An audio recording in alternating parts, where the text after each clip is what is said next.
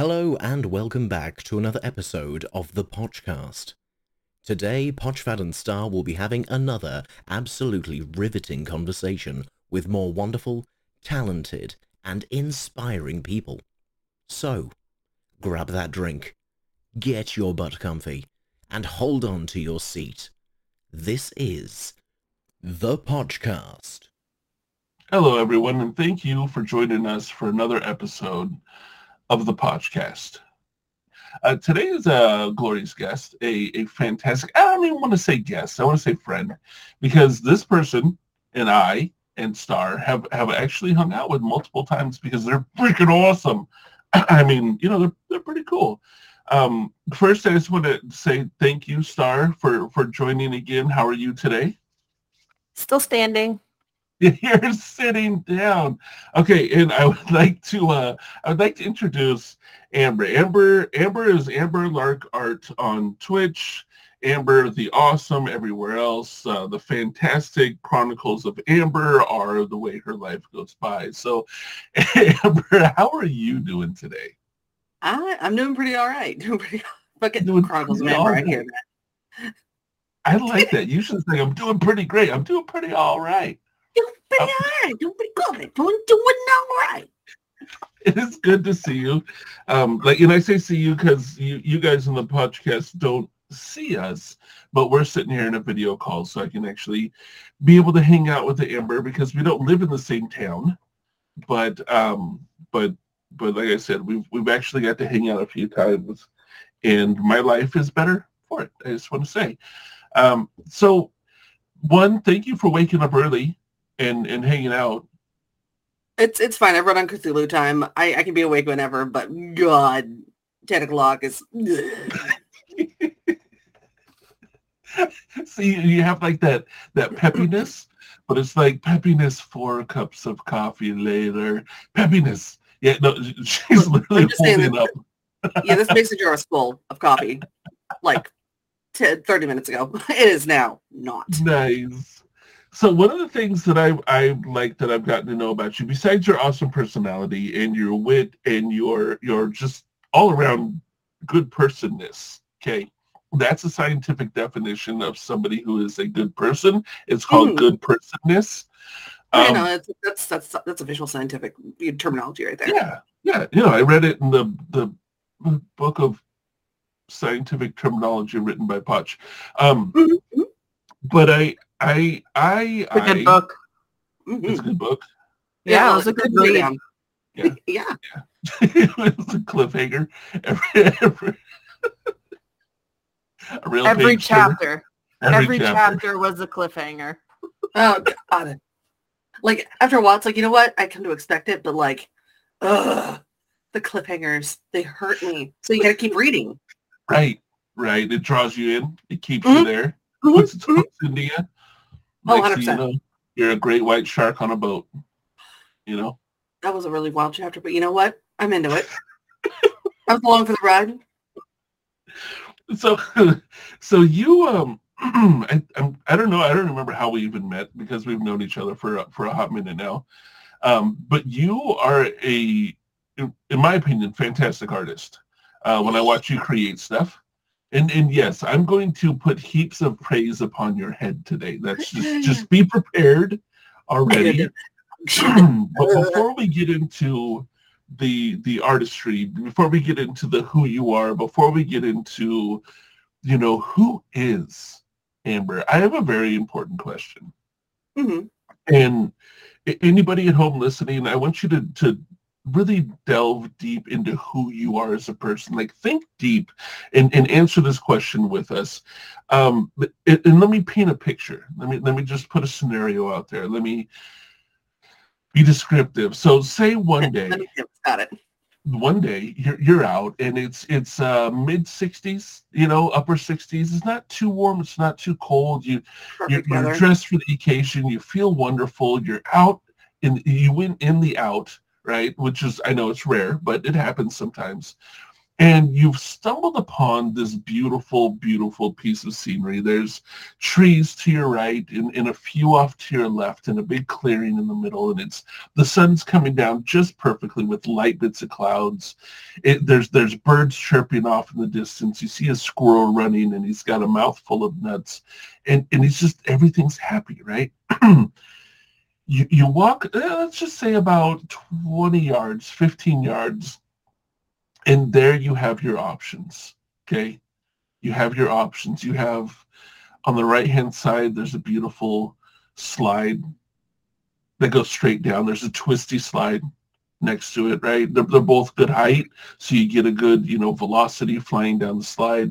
Or on your far left, there's a swing set, and the swings are just perfectly set off the ground so they're comfortable to sit in. And then in the middle, you have the very dangerous seesaw. Now, mind you, that you're not alone, so you have friends there with you. So the seesaw isn't, you aren't trying to seesaw by yourself. What is your go-to? What is the first one that you are jumping on right there? First question. Is the slide a metal slide or like one of them plastic slides? Ooh, that's a good question. Very important question. Wow. Oh, now you're stumping me. Ha ha, ha ha. If it's not too warm, it's a metal slide. Okay, so good velocity, good good zooms down. Okay. The spinny circle, corkscrew one. That one's a plastic slide. Okay. It has a little bit of a tunnel, about a third of it down. So you start off in a tunnel and then pop out into freedom. Okay. Okay. I have this. So funny thing is, I actually have this picture painted perfectly in my mind because there's a park that is almost exactly the way that you described. It's over in downtown, and it's almost exactly the way you described. It's amazing. So me with my friends, I'm pretty sure the seesaw is out for the sheer fact that we will try to yeet each other. We will purposely go down as quickly as we can to throw the other person. So that one's completely out. Okay, seesaw's out. The slide, because my ass is so big, I'm gonna go with probably not that one. Although I do appreciate a metal slide for the velocity. Right. That is a good also yeet. You get like a Mach 80. At least. Yeah. So I'm gonna go with the tried and true swing, even though I know that is also fairly dangerous because my friends, again, will yeet. But at least I have a bit more weight on my side, so if they try to push me, I'm not likely to go anywhere. On the other hand, if I push someone, they are more likely to go into the river. Now, the beauty thing is that you can hold on to the chain, of the swing. So even if you get super yeeted, you can hold on for dear life. And exactly. Usually you don't do the full loop. Unless somebody's really strong. If they're that strong, that's a whole different scenario. It's not so much strength; it's body mass. So if you've got a totally skinny friend that has no weight to them whatsoever, and you have enough weight behind you, you can just throw your body into it. You just do the full loop and record it, and put it on YouTube. Exactly. Just TikTok. If your friends are strong enough to make you do the full loop, then you need to reevaluate your life choices and why you decided to let your friend that's strong enough to make you do the full loop push you on the swing in the first place. Yeah, this is specifically for me because I know none of my friends are strong enough to do that. I know. Okay, now that we've painted this beautiful scenario, I'm curious, Star, same thing, except instead of a squirrel with nuts in its mouth, there's a small deer off in the distance just slowly walking through a meadow. But same park. Majestic. What's your go-to? Does the squirrel also have nuts in its mouth? No, the squirrel's gone. The squirrel already ran off. So deer. Does the deer have nuts in its mouth? Berries. It's chewing on berries. Mm. Oh, berries. That's not as fun as nuts. Okay. You just want to hear and it depends on the berry because if it's a red berry though, it's got drippy. It looks like red. It looks like it just devoured something. It's like a zombie vampire deer. Yeah. Right. So now you have a zombie vampire deer looking like it's going to murder everybody. But this beautiful park, what are you going to play on? How are you getting away from the deer? It's now become a survival game. How are you not getting killed by the deer? Pick one. It's It's the first scene in, like, Train to Busan where, like, you just get the hint that something's wrong because the deer's been hit by a car, and then it gets up and it's just like, brrr. Are there monkey bars? Ooh. A good question. I think every good park does have monkey bars. I think they're very underrated. I think they're very underrated, and it's sort of put off, like, connecting different toys. But, I mean, those connecting things are pretty important. So, yes, we'll throw in some monkey bars, sure. Because if it's the dome monkey bars, oh, that shit's good. I'm playing on that. Okay, yeah. Also, the zombie deer will have a hard time getting in there. You could live inside the dome monkey bars and not get eaten. That's a win-win. Yeah, no, win-win scenario right there. I used to hang out at the top of those things all the fucking time when I was a kid. That shit was lit. Right. I love those. Oh, so good. The only thing I was thinking, though, is that on the swings, right? So say you're on the swings and zombie deer comes up, a good kick, and that's a good defensive mechanism there. You know, you got the velocity, the full kick into the deer. So, and we've all seen, I'm pretty sure, that Phil Collins' meme of the deer walking through the slide. We know they can do the slide. So the slide will not save you from the deer. Yeah, it'll just slide not save. Phil Collins' music. That's all. I just think that the swing you would have to have like a certain amount of stamina for, whereas with the monkey bars, you're like fully protected and you could go take a nap. You just take the top and like just kind of like, you know, put mats on it and just like nap up there. Deer ain't gonna get you. Right.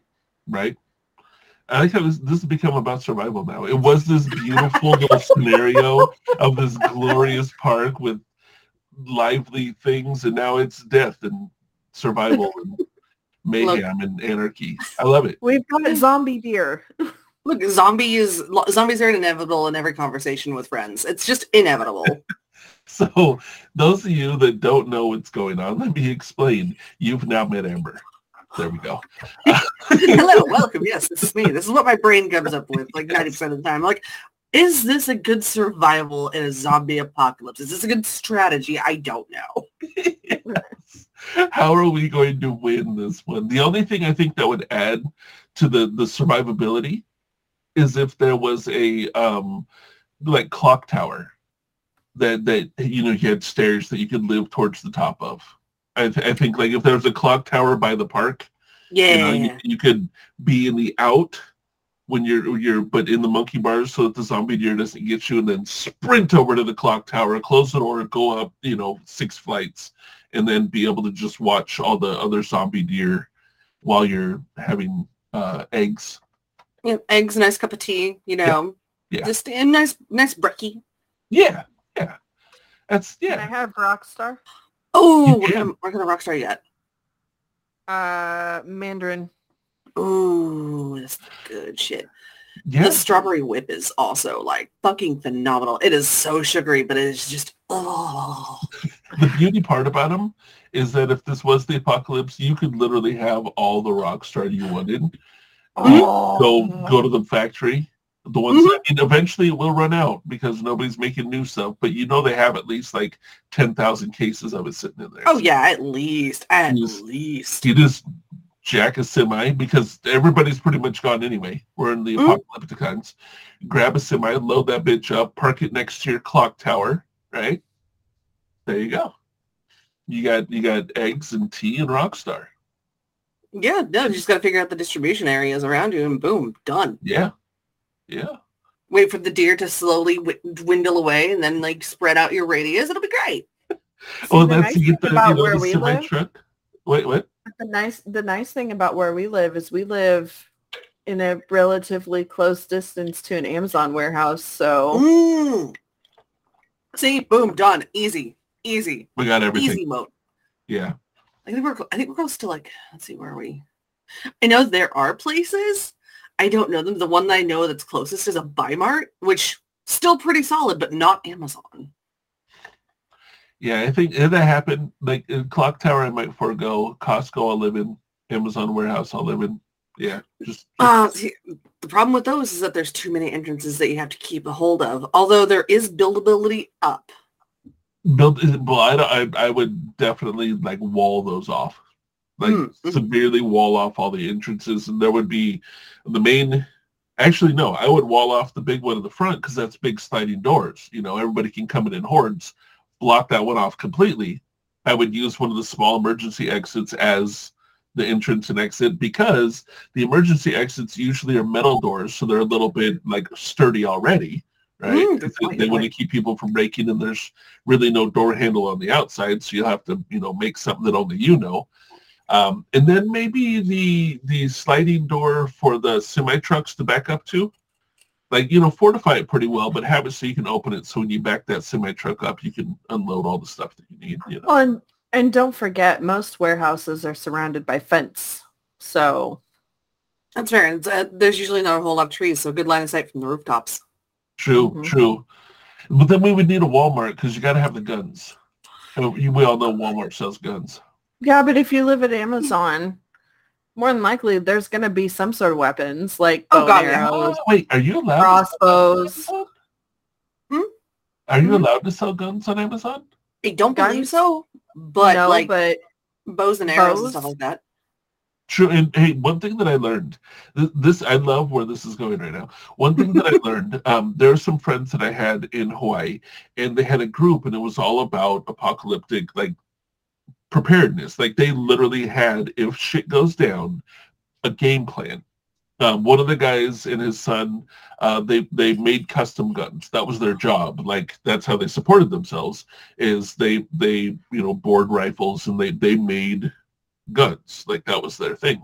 So they're like, we'll have plenty of guns, don't worry about it. But that's not what you're going to want, because I was just like, oh, cool, we can have guns. They're like, no, because, you know, a year or two into it, you might start running out of your gunpowder, your casings, your everything else. Plus, every shot you take tells things where you are. Exactly. So what you want is a bow and arrow or a crossbow, because one, it's almost totally silent, and two, after you hit your target, you can go down and take your arrow back, and you can reuse that.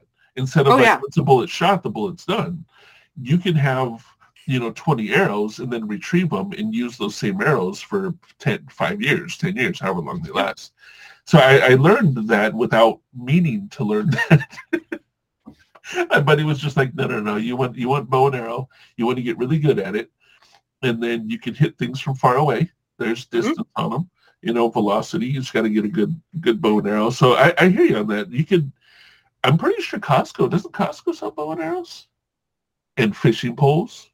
I mean... Fishing poles, yes. I don't know about bows and arrows. It's been a while since I've been to Costco. I know. Now I kind of want to go to Costco. I kind of want to go there not to, like, shop. Just literally to look. What do you guys have if the apocalypse goes down? Let's see. Pre-planning Costco. Let's see. If Costco, they definitely have, like, the high shelvings, which are good for sleeping, so you can, like, be up high so you don't have to risk being on the ground. And really good mattresses. Yeah, really good mattresses. They've got, like, sleeping bags and, like, clothing and stuff like that. Because Lord knows in the apocalypse you're going to drop, like, a fuck ton of weight because, like, you're going to be doing, like, no process, or it's going to be processed foods for a bit, but after that you're just going to have, like, whatever you can grow. Right. They've got, like, blankets and stuffies. So, like, you're not going to... Costco is the place of comfort. Yes. Like, you will be comfortable if you have the apocalypse at Costco. They have lots of, like, ibuprofen. Oh, yeah. They have toiletries you need, you know, for the ladies, for the guys, for whatever you need. They have lots of alcohol. So, you know, if you're just like, fuck it. So the problem with that is that your Costco and my Costco are different, because here in Oregon, we can't sell alcohol without it being a state-run store. Like, Washington used to be like that, I think. But you can't go and buy liquor at Costco. Yeah, it used to be like that, but that was like 15 years ago. They changed it. But yeah, now you can go get a gallon jug of Grey Goose at Costco. That's so fucking wild to me. Like, it's like I've been out of Washington for got about over 15 years. So, like, last time I was there, it's like state run only. So now I'm here in Oregon, state run only. But I think there is actually. Now I think about there might be a liquor store really close to the Costco. So win-win scenario. There you go. See, I'm not a big drinker, but I mean, look, let's just be honest. After about 4 years into the apocalypse, you're going to be like, give me a fucking Jack and Coke. I'm over this shit. You know? Well, and it's also good for disinfectant. Yeah, I was just going to say the alcohol is great to clean wounds and whatnot. Mm-hmm. So, yeah, if you're impinged, like fucking some vodka into the wound, boom, done. Also, Molotovs. Oh my goodness, yes! For hordes, just light them all up. I'm loving this. But that it creates its own danger for hordes, but for like, because if it's say zombie apocalypse, deer zombies. Okay. They're going to light on fire, but they're not going to give a fuck. And that's a problem, especially if they get to an area where things can burn. It's more so for the people aspect, because you throw a Molotov cocktail at somebody, they're going to start screaming. They're going to summon the deer zombies to them. And then you're like, hey, fuck off, bitch. Just from your rooftop vantage point, just flipping them off, just like. That's what you get for trying to mess with our shit. Exactly. So what's funny about the liquor stores is that I grew up in California. And in California, the alcohol has always been a thing. Look, you got Hollywood. They will sell alcohol in a furniture store. They don't care, right? Like, it's what it is. So I was used to, if you run down to the corner store, it's literally called the liquor store, right? It's a 7-Eleven. You know, it's got motor oil and candy and soda and hot dogs you should definitely not eat, and sushi that you should stay away from. And the little crispy little Mexican foods that, no, it's a bunch of no, but they also sell alcohol, right? Yeah, the taquitos, the ones with the processed shit in them that I eat. And I love for them. You. Oh, yeah. They're so delicious, but they're so bad for you, but they're so good. I total side subject, but I looked at an Instagram post from a long time ago, and it said my breakfast this morning, and it was 2 or 4 of the taquitos and a Slurpee, and I was like, oh, what's wrong? Breakfast of champions, right fucking there. That's the good shit. Don't do that, you will. Dude, there is something. Do not do that.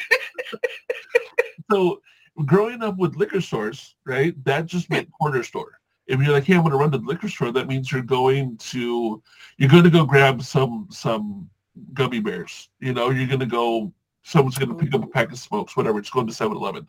So I moved to Washington when I was 15, and I needed something. And I was like, hey, I'm going to run to the liquor store. And my buddy that grew up in Washington just looked at me like, why are you running to the liquor store? And I was like, oh, I need to grab whatever it is I needed to grab. And he's still looking at me with this perplexed look on his face, like, why are you going to the liquor store? And I'm like, I gotta grab this. And that's when I learned that liquor stores in Washington, because that was before you could sell liquor in, like, Safeways and everything else, liquor stores meant it's a store all alcohol. That's the entire store is a alcohol store, and you have to be 21 to go in. I was 15. That's why he looked at me. How the hell are you getting into a liquor store? Why haven't you told us?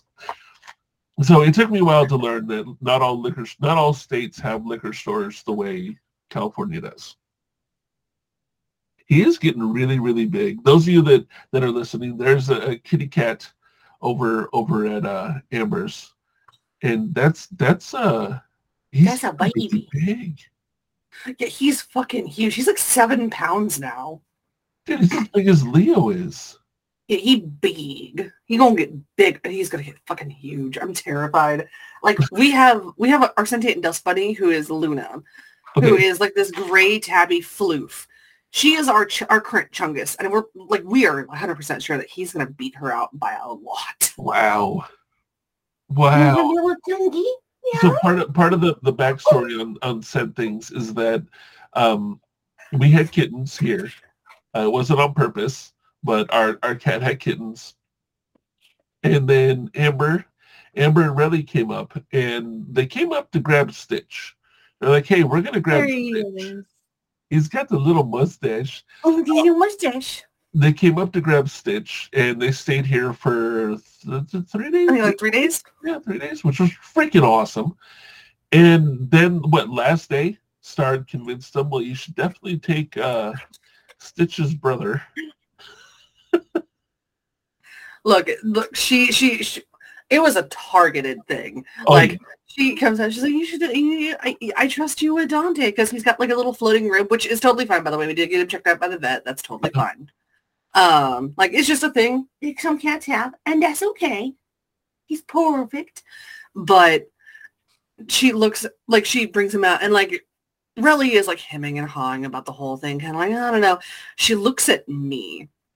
And she knows that I am a sucker, that I am an absolute bleeding heart. And she brings Dante over to me so I can cuddle him. And I'm just like, as soon as I get him in my arms, I'm like, oh no. Oh no, he's coming home with me. Yeah. I'm gonna do everything in my power to convince Ashley, or to convince Riley to let me do this thing. And I'm just like, but look at him. He could be cuddly. And he is very cuddly. Although once the boys have gotten fixed, like Stitch has become the cuddler. Oh, really? He's still a little bit mad that he got snip, but like it's fine. I understand. Look, I get that. If somebody came at me with a pair of scissors, like I personally, this is, you know, maybe TMI for people. I want to be, because I'm, you know, that's great.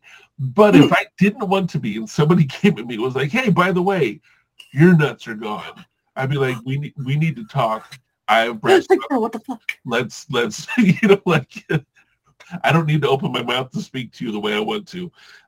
So I get it. He's a little put off, you know, a little perturbed. He's a little, like, what the fuck? But he also has a little grumpy old man eyebrows. Stitch. Old man eyebrows, yeah. Man eyebrows, he's so cute. Yeah, like Stitch become, like, he is just like, love me, lounge. Also, a little bit TMI as well, so... We noticed that Stitch, and I think Dante does it as well, like, when they stick their ass in your face, like they are wont to do, because they are cats. I've never had a cat more just like, my butthole is here. Yeah. No, than these two cats. Oh, there's a sound. On their little testiculars, there were spots. Stitch's is very obvious because it's a very large spot. Large white spot on black. Dante's a little bit smaller. And me and Relly are joking of like, man, I really hope they like keep little areas. They did. They filled a spot to show where their balls were. See, that's where you used to have nuts. That's where you used to have the little boys, the little purse. Oh. And just they're just so happy. They're just like, yes. And I will take this moment to anybody listening, please get your pets spayed or neutered. Oh, God, yes. There is a overwhelming cat population issue, and we can do our part. We can do our part together to make sure that we keep that from getting to an unhealthy rate. That is something that we didn't do here at first. That's why we had kittens, but we have changed that, and now we are a part of the spayed and neuter club. Not we. I mean, I didn't get spayed or neutered. Our cats have been spayed and neutered. Also, I just say it's hilarious to see them just stoned out their fucking minds. Oh, my goodness. Oh, my God. It is hilarious. When Leo came back last week, when he came back, that dude, look, he was stoned. But I think he was also in such shock that he was just staring at us like, you motherfucker. Fuckers. I know what's missing, and I know it's your fault, and would just stare. You know, like, oh, God, if he had a gun, I would be dead right now. If looks could kill, just ashes, just ash. Dude, if he had flamethrowers for eyeballs, the world would be burnt right now. The entire thing engulfed in flame. And they would fly by and go, they have two sons. You know, like, it would be like that. Wild. It's a dual binary star system. I don't understand. No, that's a pissed off cat. We understand the pissed offness of cats. We understand this.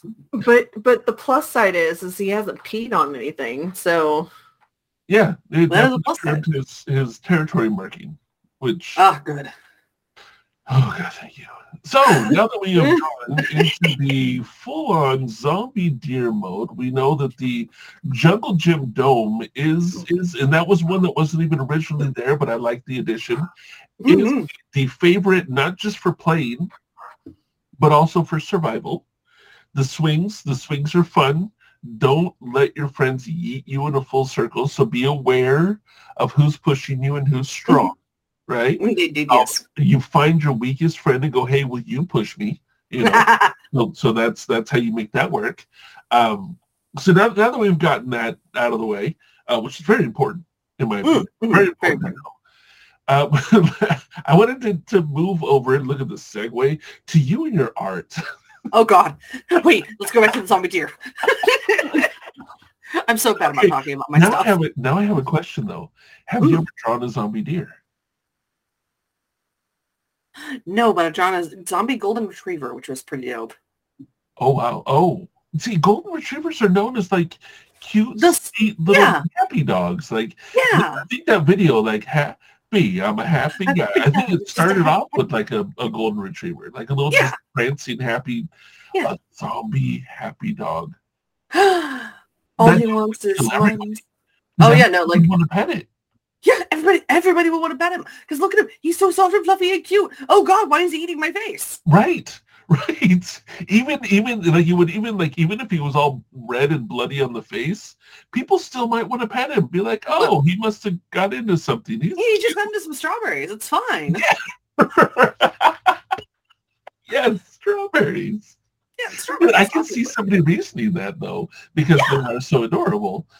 And this is coming from somebody who I'm scared of dogs. Like it's a natural fear. I don't like it. I'd rather like them. But when I get around dogs, I get very scared and nervous. Even I like golden retrievers because they are super sweet, friendly dogs. I don't know if I would trust it with the strawberry, the strawberry face.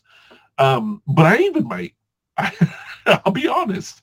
I could be a zombie next week because of a freaking golden retriever. I'm never petting the golden retriever again. I don't care. Never again. Can you picture Tim as a zombie? Oh my God. The most ineffective zombie. He wouldn't, like, he would shake too much. He would just rattle apart. There's no way he wouldn't be able to bite anybody because he'd just be like, shiver and just like fall apart into like a little pile of bones and fur. So the dog that we're talking about is a chihuahua, a little stinky chihuahua. So he's a chiweenie. He's got the chihuahua and the wiener dog, but there's no wiener dog in this dog. It's all shake, all spite, all chihuahua. The cats bully him. All of the cats in the house know that he is prey. Like Stitch will like if he's like they'll be on my bed and like Raleigh will come in and sit down and Tim is like glued to her side and Stitch will be laying on my bed and he'll just look over at Tim's tail and just bap bap bap bap because he knows he can. Oh, he knows he can because all of like the two girls like Nyx won't really bully him but Luna will. Like Luna hunts him actively. Like oh my goodness. She stalks him. So the boys have learned from Luna that he is prey. That's not a dog. That is something else that is prey-shaped. So that dog lives the perpetual I'm being stalked life. Yep. Every day. All day, every day. Oh, God. I mean, normally I'm like, haha, fuck them. But that now I feel bad. I feel bad for him. I'm like, poor guy. Poor guy. No wonder he constant shakes. Edge. On constant. This is why he shakes, because he's nervous, because he's like, someone's going to get me. I know it. Oh, God. Oh, God. See, the one time that I say, go get some doggy weed and calm him down, just be like, look, I'm not advocating getting your dog stoned, everybody, so please don't call the FAA, the CPA, the NGBT, the RB, whatever letters. Yeah. Don't call the green and blue and red people, but this is one time that I could see, like, doggy treats with a little something in them to just calm his ass down, and it's a reason. Like, it's reasonable that he's nervous. It's reasonable that he's on edge because he is being actively stalked day in and day out. But it'll at least help him, to have a moment of relaxation. So about that, so they do CBD dog treats. Okay. They do it's for, mainly for like muscle pains and stuff like that. We used to have them for our older dogs who have now since passed. Okay. But it's to help with joints and stuff like that. because we figured, you know, why not just, you know, break one into like a quarter, because he's a tiny little fucker. Like, again, Dante is 7 pounds and out, and I think he is about the same weight, if not a little bit heavier than the dog. Oh, so okay. We're just like, we break apart this treat in like to like quarters, and we give him one. And we already joke that he looks like Snoop Dogg. Like, he's got kind of like half-lidded kind of vibe. Okay. I have never seen a dog go full Snoop. Fucking Snoop. Like, he just loosey-goosey, just relaxed, and his eye like barely cracked, but he's just like, I'm here. I bet you he had the greatest moment of not being on edge for those 2 hours. Oh, you God, know? It was... Yeah, you, like... You guys showed him what safety feels like. Just holding him, he's just like... Because usually he's, like, really tense. Like, he's just leaning back, eyes, like, mostly closed, but a little bit cracked, like, ba-da-da-da-da. Just loosey-goosey in arm. He was happy as a clam. It's he knew peace. Tim O double G. Tim Dog. But yeah, he knew for 2 hours. I'm hearing this song. This song, but now it's Tim Dog. Tim Dog. Yes. Yeah, he knew peace for about 2 hours, and then after that, never again. Oh gosh. Are you done, King? No. You want out? To let me out, woman, or let me on your lap, either or. Tell you what, though, God, okay, I'm so glad now that he, oh, hi, now you're going to prove me wrong. He has stopped with the claws and leg, like my legs are safe, but my hands aren't, right, but my legs are. Okay. So, he does this little bird chirp. This little brr, brr. Just like Fidget. Mm-hmm. Like Fidget does. So, when we first got them, and when we first let them run around and do stuff, I'd be sitting in my chair, doing stream, doing art, doing whatever, and I hear, and I knew in my heart that my legs are forfeit, because he didn't know how to not unsheath the claws as he climbs up my leg. Right. So now, every time I hear that little, I'm like, I'm in danger. Wait, no, he's good. He doesn't use claws anywhere. But that instilled fear of just like, oh no. You've been trained. No. He's like, Pavlov has nothing on me. Watch. Yeah. Pavlov ain't got shit. Watch me fuck this bitch his whole life. So that's a really cute thing that his mom does. Fidget does. And she was like, and it's cute. It's adorable. Except for at 2:30 in the 3 o'clock in the morning. Besides that, it's really, really cute and adorable. But yeah, they do. They train you when they're young that, hey, I'm going to taking some flesh now. I'll be right there, and you're aware of it. You're totally aware of it. I used to sit with my leg hanging off my bed. It was just a natural way to sit. I'd have my pillows propped up, and my one leg would hang off the bed, just above the floor. You know, on my phone or reading or watching something or whatever. Right, whatever. Yep. It's just a naturally comfortable way to sit. I actually caught myself the other day. And I'm talking 2 or 3 days ago, I was sitting in bed just before going to sleep. My leg was hanging over for about 30 seconds, I want to say a minute. And then I had this, like, overwhelming, like, it's in danger. And I pulled my leg up on the bed real quick. There were no cats around. There was no anything. I've just been trained. It isn't the boogeyman. It's that a cat is going to steal the flesh from my leg. Steal the flesh from my leg. Oh, yeah. No, they steal flesh. I used to sleep with one of my legs hanging kind of off the bed. I no longer do this. Because I do. I've started doing like exercises and stuff in my room. I cannot be too close to that bed. I cannot be, because they love to go to Narnia. They love to hang out. They love to be under there, but they also blanket monster and just like pouncing is their favorite. It is their creme de la creme, like their favorite thing in the world to do. So I have to be very careful about where I like hanging my leg off the bed. Unacceptable. It's underneath a blanket, so it could be attacked because it's a blanket monster. It is. It is. I am woken up. Look, I was minding my business. Okay, I was doing what a human does. I was innocently doing. Wait for it. Sleeping. Regular sleeping. No, that's not crazy. How dare you sleep? Traumatic sleeping, not kill the world sleeping, just sleeping. I was laying there perfectly still, and then all of a sudden I woke up to how do you describe it? Terror on the high seas without being on the sea, pain and death happening all at the same time. Mm-hmm. And I had a little cat with its teeth in my big toe and both of its claws holding onto the sides of my feet. So it was a triple attack. My foot had nowhere to go. It had the bed under it, and it had a claw on the right side, a claw on the left side, and teeth on top. I had nowhere to go. It was pure death happening, and that's how I woke up. That's how I woke up, because the cat had come up under the blanket at the bottom of the bed. And it made its way under. I thought I was safe. I thought blankets were safety. No, no, fucking not.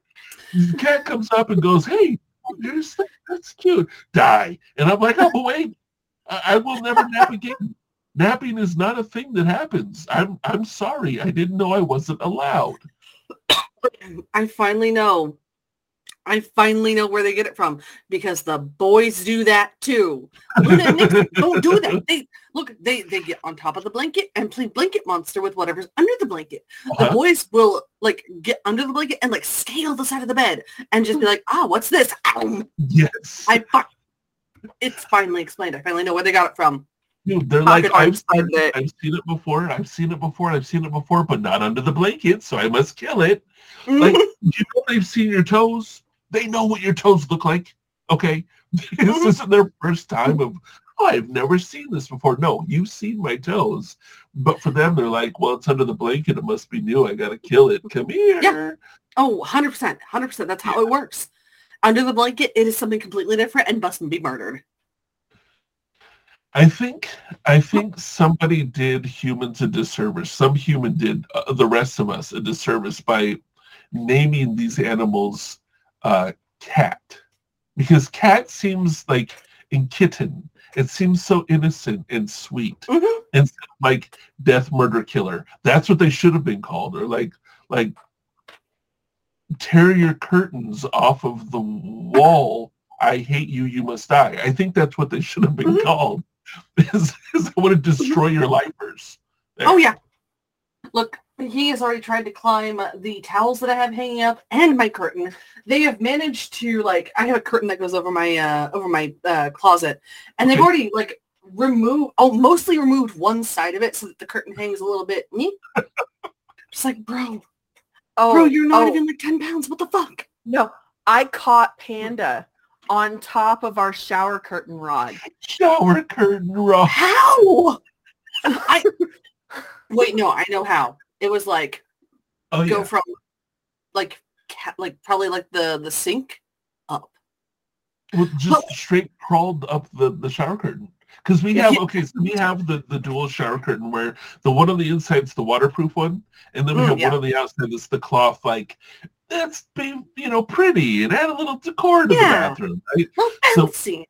So, one plastic one and one cloth one. The cloth one, apparently, I didn't read the fine print. I went and looked up the fine print. When you get down lower, it says, after it's been like, shower curtain, decor, pretty, blah, blah, blah, blah, made out of this. And then it hits a point if you keep reading. Most people don't keep reading. It says, haha, just kidding. Ignore everything we said. This is so cats can fucking climb your shit. That's what it's really about. I've never read that low. Yeah. You just got to keep reading, and then literally it blocks you for like a whole paragraph for not having gotten that far, and that cats are taking over the world. I think, and this is the question that I posed to both of you. Okay, we talked about zombie deer, and then we have cats. Who would win? Cats. I have the unanimous. Yeah. See, we know. Yeah. Unanimous cats. Cats win. I think that, I've seen cats, videos of cats like slapping bears and seals and deer and. Cats don't give a fuck. They don't. Like they don't have that part of their brain. It has been like removed by evolution. They play the game of whack fuck to win. They do win, because they whack you and you go, fuck. Like, that's yes. I did see a video that it's 11:11. Oh, everybody's making a wish. So I did see a video, and I'm afraid to say this out loud. I'm like looking around. I know there's no cats in here, but I'm still looking around because I don't want to get beaten by my overlords. I did see a video that made me laugh for the simple reason that cats, I love cats. Okay, I absolutely adore cats. I love them. We have 6 cats. They're my favorite thing ever, but they're assholes. That's just, it's. Okay. So when, you know, like when a bully gets beat up, you're like, ah, fuck you, bully. You got to taste your own medicine, right? I saw a video that made me laugh. I watched it 5 or 6 times in a row. I laughed repeatedly. I hope that Dante can't hear me. So, like, no cats hear this. But there was a cat that was walking. It was in a barn. It was a barn cat walking along the edge of this little thing. There was a goat. I think it was a goat or a sheep. The cat slapped it, and then the goat straight rammed the cat off the edge, like headbutted it. The cat yeeted. And I was like, fucking get him, bro. Oh, if I die, I know that the cat's coming. That night that you ate my toe, you son of a bitch. Look, if I die, just know the cat's heard you and heard that I laughed. I know. I'm sorry. It's all in danger. Please forgive me. Nah, it's cool. Oh, he wants that one moment, sir. I'm sorry. Are you not happy with being in here with me? I'm sorry. Did I close the door? You must have the door open. Look, the door has to stay open. That is, them's the rules of the house. I don't make the rules. This isn't my house anymore. This is the cat's house. No, it's not. I've actually sat and talked to the cats and been like, look, I'm fully aware that you guys understand everything we're saying. You're playing dumb. You're just biding your time to take over the planet. I'm seriously, and people may think I'm crazy, and I'm okay with that.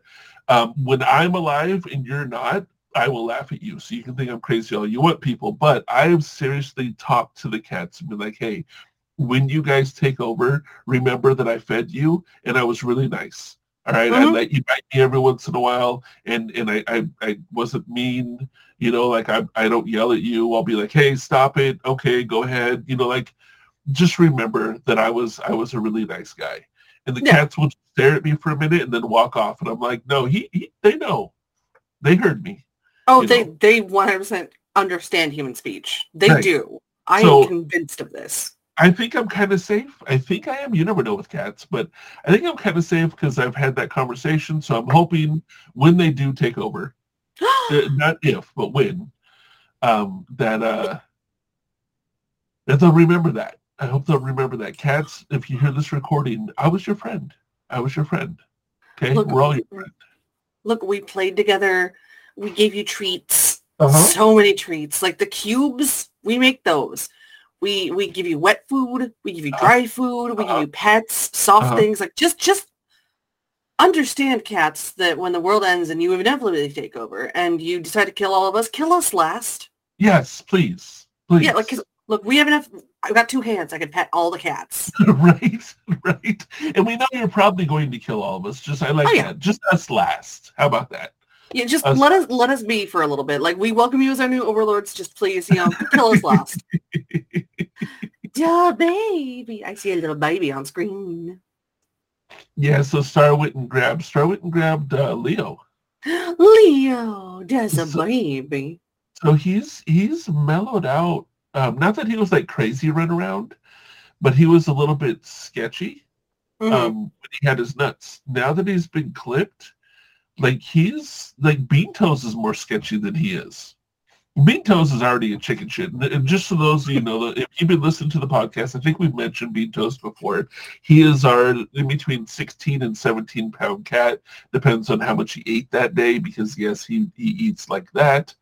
You know, we limit, like, we don't give him unlimited food. We limit his food. He is just a big freaking cat. He's scared of everything. He is, if you go, hey, Bean Toast, I love you, he's like, ah, and you know, he's afraid. You know, once you, like, get him and pet him, he purrs and he's happy and he'll sit by you and everything. But if you walk into a room too quickly, he's like, murder, kill, die, ah, and runs. That's just, Poor as guy. Is the way. Yeah. And Leo used to be just like that. Like he would run right behind Bean Toast. Like, oh no. Now Leo's like, oh hi, you're here. And I'm like, cool. I can pet you. You know, like, this is good. But it's ever since he got clipped. So one of two things is happening. Either it's mellowed him out, or he's plotting. He knows that if he lures me in to thinking that he now likes me, that I'll get closer and he can kill me easier. I don't know which one it is. Both of them are viable. Oh, yeah, both are viable. Absolutely. Yeah. But like him doing what he's doing right now with Star, just laying there, that's kind of a new thing. I like that. He's a little cuddler. Oh, no, he's mad. Right now. Oh, in the little face. He's like, oh, God. Like, nope, he's mad. He wants to get up. Is that what it is? You're just holding him? Watch his tail. Ah, the tail tells all. The little twitchy tail tip. Yes. I'm pretty sure cats' tails are middle fingers. They are. 100% like, they are. Fuck you. Fuck you. Fuck you. Fuck you. You know what I mean? Like, I love seeing a cat walk with his tail straight up.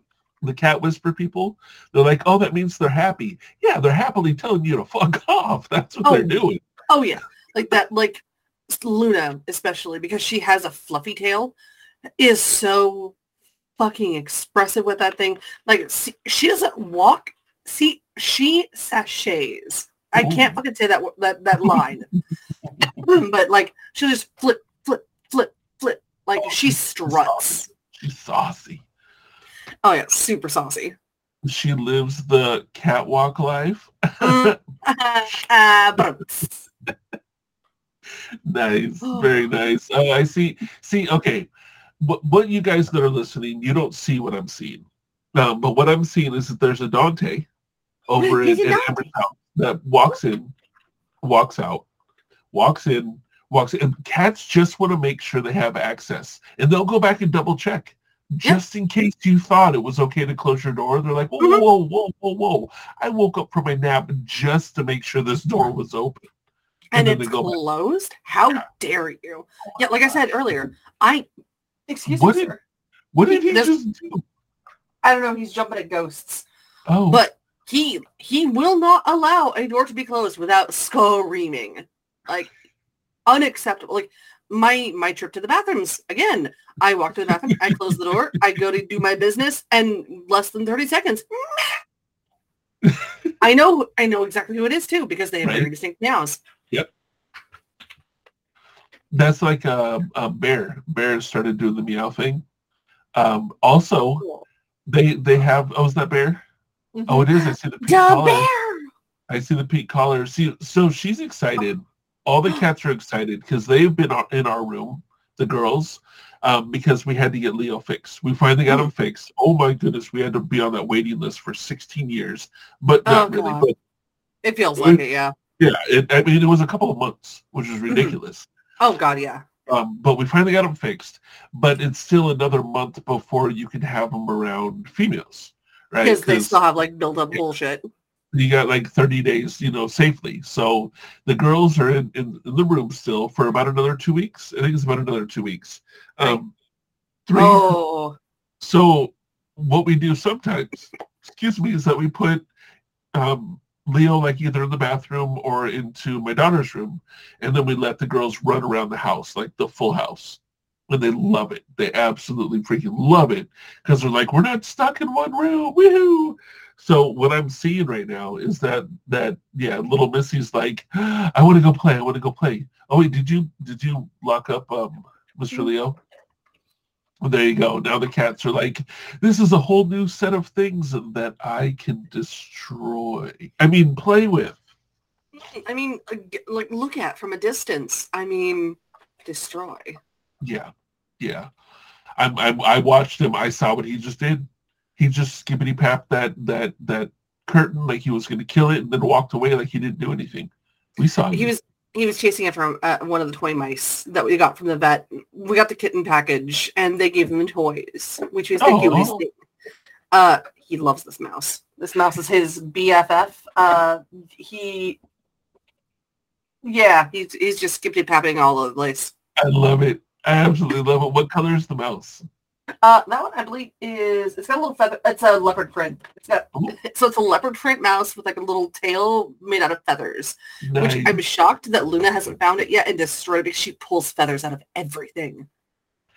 That's, yeah, I don't, like, I know that cats love the feathers, but I think that they are like natural, like chicken pluckers. You gotta pluck the chicken, you know, before, like, if you have a farm. I think cats are natural chicken pluckers. Like, they just want to pull the feathers out. So it's interesting to see the dynamic in the house because, like, the boys are like, oh, it's a feather. That's cool. Whatever. Nyx will groom feathers. Like, she'll sit there and has feathers. She'll lick the feathers. She won't pluck them, but she'll lick them. Luna is the one that if it has a feather, it is gone. There will be no feathers. Like, she has the highest natural prey drive of any cat that I've ever seen. She's just like, I must kill it and pluck it and consume it. See, I'm going to equate them to, you know, in people sense. You have the one that wants to groom them, right? Is that the one that does the one that grooms them? Does that the one with the sachet walk, or is that the other one? That's the other one. Okay. The one that sachets wants to pluck. Okay, so the first one that wants to groom them is not the one that wants to be on the catwalk. It's the one, like, behind the scenes, like the designer of the clothes, right? Mm-hmm. You have to look perfect. You have to look great. Mm-hmm. Let me make you look wonderful. Yeah. And then the one that wants to rip all the feathers out is the one that's on the catwalk going, I'm the only star here. So, like, that's what they're doing. They're, you know, one of them was like, everybody looked beautiful. The other one's like, fuck you, I'm the only supermodel in the house. It's true. It's pretty cutthroat business. But it is what it is. Look, fashion is a wild place. Literally, with these cats that will eat your soul. I was told, I don't know about you guys, I was told when I was younger, and it still, like, haunts me, that you have to be careful because when you're young, cats will steal your breath in your sleep and they could kill you. Did you guys ever get told that? I've heard that before. See, it's you've never heard that, Star? Like, and people are like, if you have a baby, do not let the cat near the baby. It will kill the baby. Yeah, it's an old wives' tale. Yeah, it's the weirdest thing. Like, I remember and I can still envision it. There's a movie. I don't know what the movie was called. I don't know why the hell my parents let me watch it. Well, my mom and stepdad, ex-stepdad, when I was like, this is like early memory, like 5 years old, 6 years old memory, right? And it's it was a scary movie. It was really fucking weird. I the clips of it is all I'm getting in my head. But they have this couple. They have a baby. They have a cat, right? And someone says in that movie something about the cat stealing the baby's breath, right? But what really happens, and this is what fucks with my head, because I still think about this, because it was ingrained at such a young age, is that there was a scene, and it was nighttime, and the baby was in the crib, and the cat jumps into the crib, right? It's this slow, like, oh my God, the cat's going to kill the baby. And the cat's at the bottom of the crib, like, looking up at the baby, and all of a sudden this little, like, troll gnome thing crawls up on the baby's face and closes his nose and starts stealing its breath out of it. It's like, and I'm a little, like, 5-year-old kid freaking the fuck out, going, it isn't the cats, it's the troll gnomes that are going to kill us. Like, that shit scarred me, okay? And it was some movie. I don't know why my parents let me watch that shit. There's something wrong with them. I mean, not my sorry, Mom, but I don't know why you let me watch that shit. You should not have let me watch that, okay? That's and the cat ended up, like, swatting at the troll gnome thing, and the baby cried, and when the people came in, the cat was standing there, and the cat got blamed for trying to kill the baby. It's the classic, like, oh God, this it's the Lady and the Tramp thing, where it's like, oh man, this, you know, mutt of a dog is gonna, like, hurt the baby, and right. Oh no, there's a rat in the room, and like it's classic shenanigans. Yep. I'm still scared of, you know, like, the cats are gonna steal my breath, but I mean, I can't say I'm scared of it. I just pay attention. Look, when I'm laying down, like, thankfully I lay on my side because I can't lay on my back. Because reasons, but, like, if I lay on my back, there's a cat right here, and they're just like, "Are you sleeping?" Right. Not anymore, bitch. Oh my goodness! So Fidget has now started to every time I bend over, she's on my back. She will jump from like 3 or 4 feet away on the cat tree to her back. And I know when it's a far away jump because I hear a yell because the cats have to use their claws to stop themselves. Yep. So it'll be 4 claws in the back while she's bent over picking something up going, I'm stuck! Because if she stands up, the cat claws in deeper to hold on. Mm-hmm. Yep. So she's like stuck, hunched over going, Oh, God. So we also have a cat tree. It's right outside of Relly's room to like, because it's the one place in the house that has like nice tall area. The amount of times that I have walked into Relly's room and got skippity-papped by a cat are too fucking high. Because they'll just sit up there. And the problem is Luna blends in with it really well because she's a great cat. So I don't notice her. And then all of a sudden, bap. Bitch. Like, what did I do to deserve that one? I have done nothing. Nothing. I'm just preparing you. She keep me on my toes.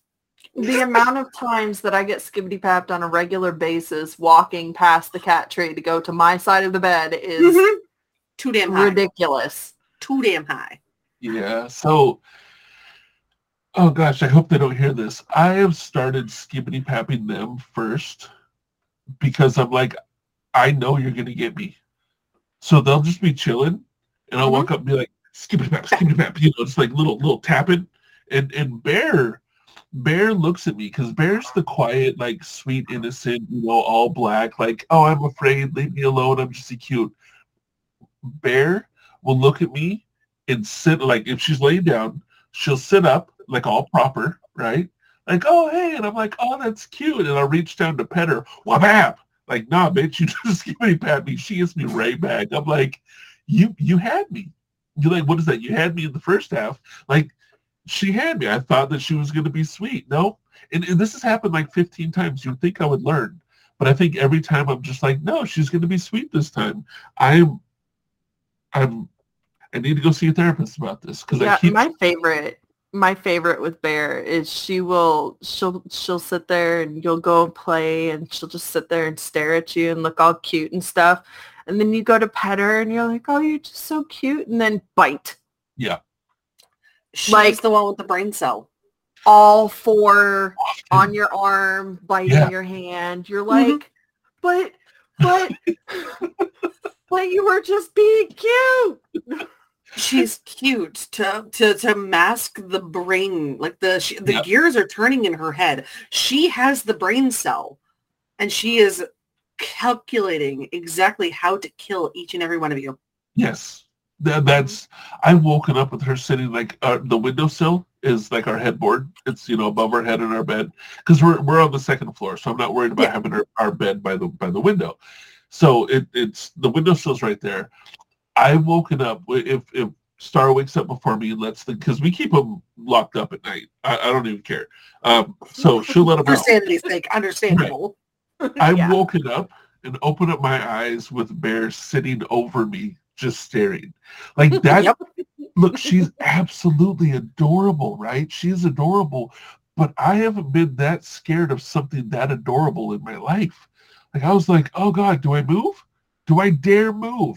Have they taken over it? Is she now about to speak to me and go, you're mine, bitch? Like I need to assess the situation before I like show alertness. You know, like, it was scary. Oh yeah. Yeah. Terrifying. Like I kind of want to do that with my bed because like our house is kind of elevated, so I'm not super worried about having my bed next to the window, but I don't want to wake up to that shit, right? Yeah, I'm scared. Yeah, also my camera's supposed to, what the I get the really good camera and then it's just like I'm blurry as fuck, bitch. Oh, this is the really good camera that stays out of focus. That's the super cool part of it. Mm-hmm. What's fun is that's what it looks like to me when my glasses are off. Same. Like, hang on. Let me see. I apologize for any spots on the camera for, I know you guys can't hear, but like, my camera needs glasses. Oh my goodness. Okay, but you guys did not get to see, and I'm in total awe of, that was awesome, is that Amber's camera right now, because we're looking at each other on camera. We're talking. Yeah. Amber's camera's blurry. It's gone out of focus. She took off her glasses, put it up to the camera, and we could see her very, very clearly after that point. Like the camera literally needed the glasses. It's impressive. At some point. We're just having fun. That was just fun with the camera. Like the podcast is, sorry guys, there's going to be 7 minutes of silence while we play. Wee camera, wee camera. Wee. Like it'll fix itself at some point. It just bugs me. It's just like, it hates it. It happens on stream all the fucking time. I'm just like, bro, what the fuck? This is the beauty of doing what we're doing right now. Like I love getting to just sit down. Like I've gotten to know both Star and I have gotten to know Amber somewhat. And it's absolutely fantastically wonderful. But this is a nice way to sit down and let the world know, you know, who is Amber? What is Amber about? And we know that Amber is about golden retriever zombies. Mm-hmm. Most conversations will end up in zombies, and cats are our overlords. Yeah, no, it's 100%. That's my whole personality. The entirety of me is just like, cats are our overlords, and zombies will happen. But knowing, like, so I just want to put this out here because we've been talking about zombies for so long. So I used to have this belief system in like the whole as universe as a whole, basically. Uh-huh. Like if a zombie apocalypse happened, you know, shit would go fucky.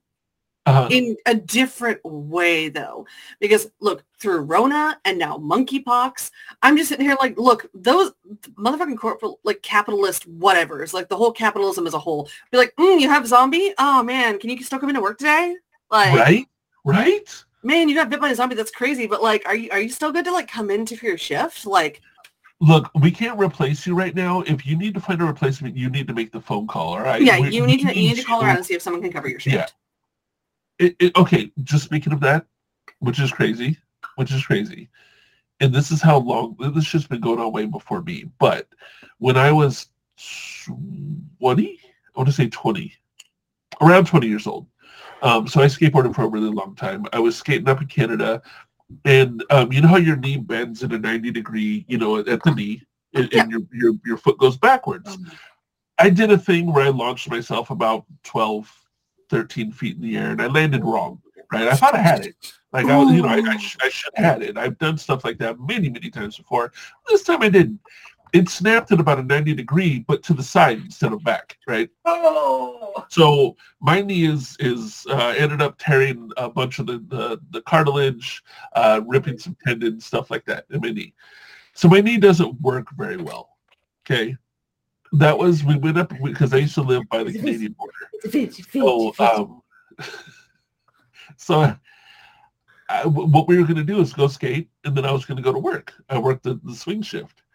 And so I was like, well, you know, after I did it, to my buddy, I'm like, yeah, I need a ride back. We got to go to the hospital, because I really hurt myself this time. But I do need to go by my work and let them know I'm not going to be able to work today. Right, because my job, I was a dishwasher, and at a restaurant, so I had to be on my feet.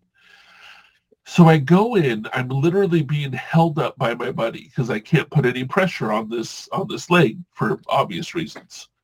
And I go into the boss, and it was the dickhead boss, the general manager there, and I was like, hey, I just snapped my knee. I got to go to the hospital. I don't know, you know, if I broke it. I don't know what I did. All I know is that I got to go to the hospital. I can't work today. Right? Dude looks at me. He goes, I don't have anybody to cover your shift. You need to find someone to replace you or you're going to have to work. And I was like, I'm sorry, what? Like, I literally just possibly broke my knee. And I have to go to the emergency room, and you're telling me I have to call somebody or I'm going to have to work. And I said, no, I'm sorry. That's your job as the manager. It is, though. Things. I'm going to the hospital, and I left. Oh, there's the panda. There's she is the troublemaker. She is my special troublemaker. Yeah, it ended up... Okay. Ended up just, you know, tearing cartilage and tendons. Didn't actually break the knee, which was a good thing. That is a good thing. But yeah, corporate, dude, zombies happen. They are. They're going to be like, I'm sorry, can you remote work from home? You know, can we set you up with a computer there? You know, it's like, dude, I want brains. I want to eat brains. I am a zombie right now. I will eat your brain. Yeah, let me come into the office. You know, smorgasbord. Yeah, just all you can eat buffet. Like, it blows my mind. Because, like, okay, so take it because, like, the whole, like, oh, you need to find somebody to cover your shift. What if I don't trust my coworkers with my fucking phone number? Like, who has the phone numbers? Right. It's you, motherfucker. It's you. Yep. That's like, a whole other thing. Oh, I'm sorry. That makes me so fucking mad. It's like, bro, I don't have anybody's numbers. I don't, like, yeah. I don't take people's numbers from work. How the fuck am I supposed to get in contact? Especially, like, man, I'm going to the ER. Like, I might have fucked up my knee really bad. Right. No, I'm not calling people to cover my shit. Bro, you slept at my house and I don't even have your phone number. Yeah, like, I don't give up my phone number. I don't take people's numbers. I didn't think about that. Look, we have 101 ways to get a hold of each other, but, like, phone numbers just become a sacred thing. Mm-hmm. Then again, I also, like, look, if you need to reach me, Discord. Like, yeah. I don't use my phone number. I don't use my, like, I'll use it for, like, oh, man, it's an official thing for, like, a doctor or something. Exactly. Or, like, there was noise in the kitchen. I'm scared. You should be, especially with somebody hit something. I think, I don't know. I'll deal with that later. But like I don't give up my phone number unless it's like for like, you know, doctor's appointments or like appointments in general. My friends like are like hit me up on Discord, hit me up in like I don't know like 20 bajillion other chats, but don't call me, don't text me. Dude, seriously, my phone. Like yeah, if I look at my phone right now. And I pull up the last phone calls. The last phone call, the last time my phone rang was on my birthday, July 27th. It is August 12th. That's the last time my phone rang because I don't give my phone number out to anybody. And the only reason why it rang then is because someone was calling to wish me happy birthday. The last one before that was July 21st. The one before that was July 15th because Star was out doing something and called me. Like that's the phone call that I'll answer is my significant other, right? Yeah. You call me, I'll go ahead and answer. In the month of July, so we're August 12th, right? In the month of July, I received 4 phone calls. Because I do not give my phone out. And all of those were very official. Yeah. Like, I love that you said that. Like, doctor's appointments, yes. If there's a work thing, like somebody got a hold of me for a mural, and even they went through Instagram. Yeah. Like, kind of same with you. Like, I can look through my phone and be like, okay, who called me? It was doctors. The AC unit repair people, my car repair person, because it, like, if I could have them reach out to me through Discord, I would do that rather than, but they don't do that. They don't fucking think about that. But yeah, like, and then I think my roommate called me to like, be like, hey, can you come outside and help me with groceries? That's it. Like, other than that, it's spam calls. It's fucking spam and like scam calls and just all that other bullshit. I don't know how they got my number. I'm on a new call list, but they still fucking call me. I'm like, dude, I just looked. June was a crazy busy month. I had 13 phone calls. Man, that's fucking wild. Right? Like, I mean, granted, let's count it. Between my daughter and Star, 9 of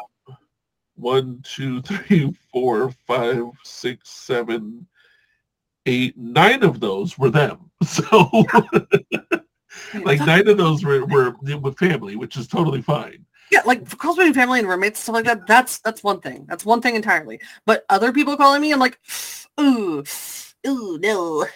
Dude, the amount of times I get hung up on by those auto phone calls where they're like, hey, I'd like to talk to you about insurance or about your warranty, and I go, I don't know why you're calling me. I don't have a car.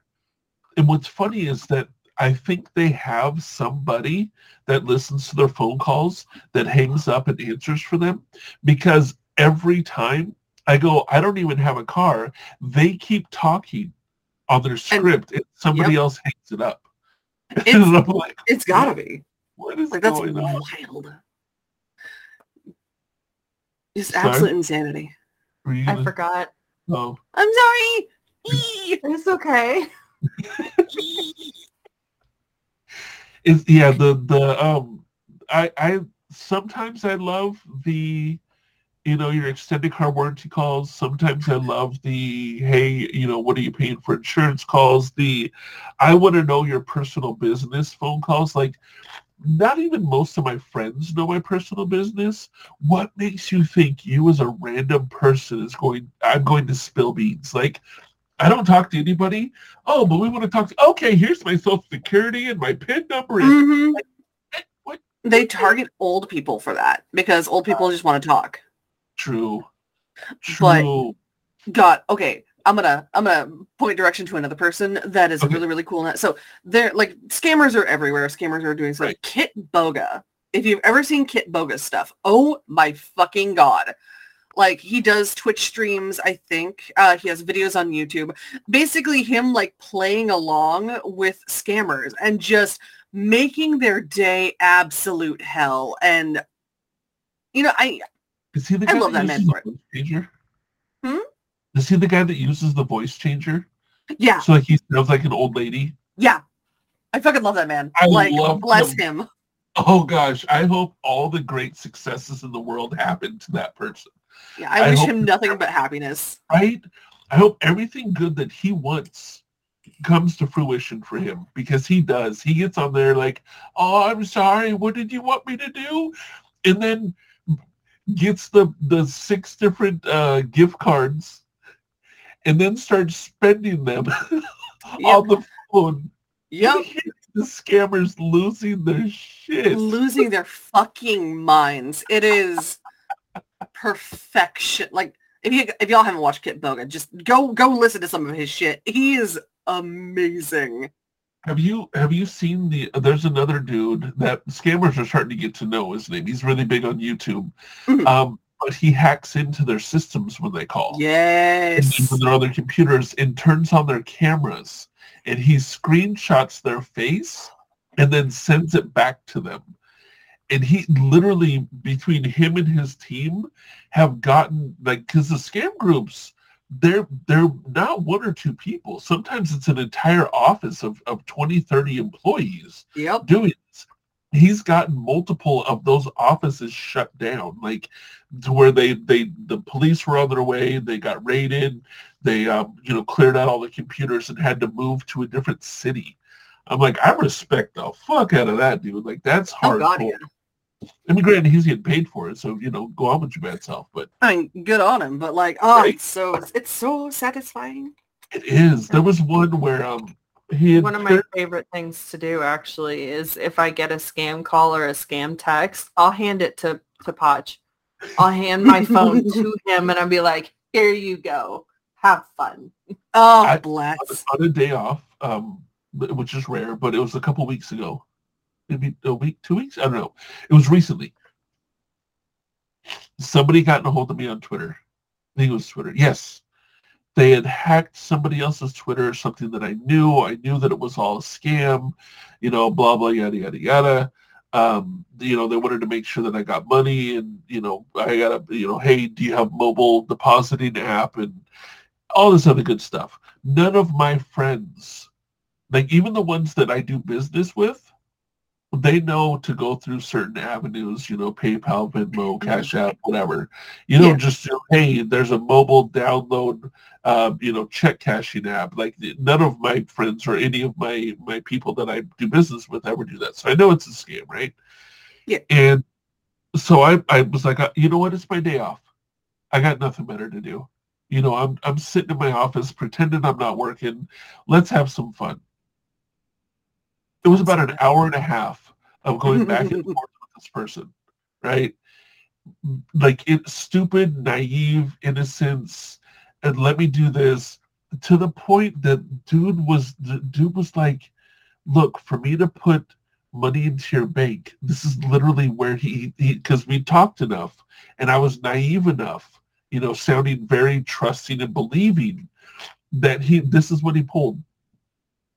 All you have to do is send me your bank's login and the password so that I can deposit these checks into your bank account. Literally, my login and password to my bank account online. And I was like, oh my goodness. So what I did, and I typed it out, I did money sign, I said, okay, I talked to my bank before and I had a real simple login and password, and they told me that it was way too easy and I needed to make it really, really hard because scammers will come after me. So I made it really, really hard. I'll type it over to you. And then you go ahead, like I gave them a link to a bank account in Hawaii. I told them I was in Hawaii still. Gave them a bank account, or a bank in Hawaii. I said, this is my bank. And it was like First Hawaiian Bank or something like that. I said, this is my bank. And here's my account login and then my password. And the login was the money sign. So, the S, C, the A sign, MM, 3R. So it was scammer, right? Yes. I sent that to him. And then my password was @R3, @money H0L3, money sign, which spells are assholes, right? So my login was scammers, my password are assholes, right? Like literally, that's what I sent it with all the different. And he's just like, that's your password. I'm like, yeah, they told me to make it really, really hard, so scammers don't get it. And the fucker literally sent me a screenshot that he had tried to put that in to log in, saying it didn't work. And I'm like, you fucking dunce. Like, and then the fun part is I literally, like, I'm typing this. And I said, yeah, I love that one because if you spell it out, it says scammers are assholes. But the bank told me to make it hard, so I thought that would be a fun one. And they still didn't get that I was onto them. Like, I spelled out that scammers are assholes to the scammer. The fucker still thought he had me. I kept him on the rope for like another 45 minutes after that moment. Holy shit. To the point that the way I ended it was because I got bored. I said, just so you know, and I don't, but they don't know. I was just like, I just kept you on here because this was legitimate content. The amount of money that you were trying to scam me, I'm going to make triple that in my YouTube videos. I do this for a living. I get like 500,000 to 800,000 views, and you just made me so much money. Thank you. Thank you for being an idiot. Like, I just paid my house note, my car note for 3 months because of what you did. Thank you for being dumb. And the person was like, shut up, I don't care. And I'm like, no, you do care. You have no penis. Your mom hates you. Like, I just started going in on him. Like, you know what? You do this because all women have rejected you in your entire life, haven't they? Like, I'm just like, you know what? Fuck it. I'm going in on this guy. And he's like, fuck you. And I'm like, no, like, I know what you're doing. Piss off. Bravo. It's one of those that I wish that I was one of those people that had a channel, because that would have been money. That would have been a really good. Oh, that would have been, dude. I still think you should like put some of that shit out. Like, that'd be funny as shit. I kept the thread. Like, I kept the whole chat thread. So I don't know. Yes. You'll submit it to one of those people and be like, here, you do something with it. It's totally fine. Oh my god, that's amazing. That sparks so much joy in my cold blackened heart. I think one of my hopes is that when the cat overlords take over, they go after them first. Oh, yeah. Yeah, 100%. Yeah, I'm pretty sure scammers hate cats. I'm going to say that loud. Scammers hate cats. I'm just making sure all the cats hear it. That's all. Yeah, you got to make sure the cats know that scammers hate cats. Yeah. Right, guys? I'm going to make a sticker. I'm going to make a sticker that says that so people can put it on their cars. Yes. So all the cats in every state, in every country know, go after them first. Big brain play. Look, I'm trying to preserve our lives as long as we can. Understandable. We have to add in scammers hate dogs too, though, just because people love dogs and money. True. Ooh. Could we go with scammers hate pets as like an overall? Scammers hate dolphins. Scammers hate blue whales. I would wear a t-shirt that said scammers hate blue whales. Yo, something on this. Wait. Write this down. Oh, I'm actually, as soon as we're done, I'm doing this. You're going to see these in the shop. Yes. So okay, I know we've been talking. You're like, I don't like talking about myself, but I have a few questions that they're random. I'll do random and keep you on your toes. You are an artist. You're definitely a professional artist, and that's because you have been doing this for, if I remember right, for 15 years. Like, professionally. Professionally, been doing it about 10. Okay. But I've been drawing since dinosaurs roamed the earth, and gotcha. I'm pretty sure we had to it was cave drawings at that point. Gotcha. So you did Jesus' self-portrait. Totally. Yeah, no, the first portrait of Jesus that you don't really see or hear about. I totally did that. The one on velvet where he's black. Got it. The black velvet Jesus. You did that. Yeah. Oh, totally. So you've been doing drawing forever. You've been professionally for about 10 years. Mm. My big question is what made you go from, or was there a defining moment where you went from, I draw because it's fun, to I can actually make a living doing this? So, funny story about that. All right. So, I had been working, the typical, shifts and stuff like that, like Walmart. And, there was a lottery deli that I worked at for about a year before they fired me for bullshit. And... Perfect. So that's a whole story in itself. I will get into that later. But so I had been out of a job for about a month at that point, and I used to play World of Warcraft pretty heavily, which is it's a whole bag of cats. Hey, World of Warcraft, baby. What you guys will see is Star's pointing at herself, going, me, I did. Okay. So I played World of Warcraft with another artist, with someone who made their money doing commissions on a site called Fur Affinity, which if you don't know is furries. Okay. So she, I don't remember why exactly, but she came up to visit us from Utah, and she was like, hey, your art's pretty all right. You should think, if you can't find a job, think about doing this for a living. And so I'm like, man, I don't know if I could do that. And she's like, your art's decent. I've seen people that do worse art make pretty good money. And I'm like, you know what? Fuck it. I'll give it a try. I've been putting in, submitting applications for, a fucking month now. Okay. I'm over this shit. And so I started drawing furry stuff. And...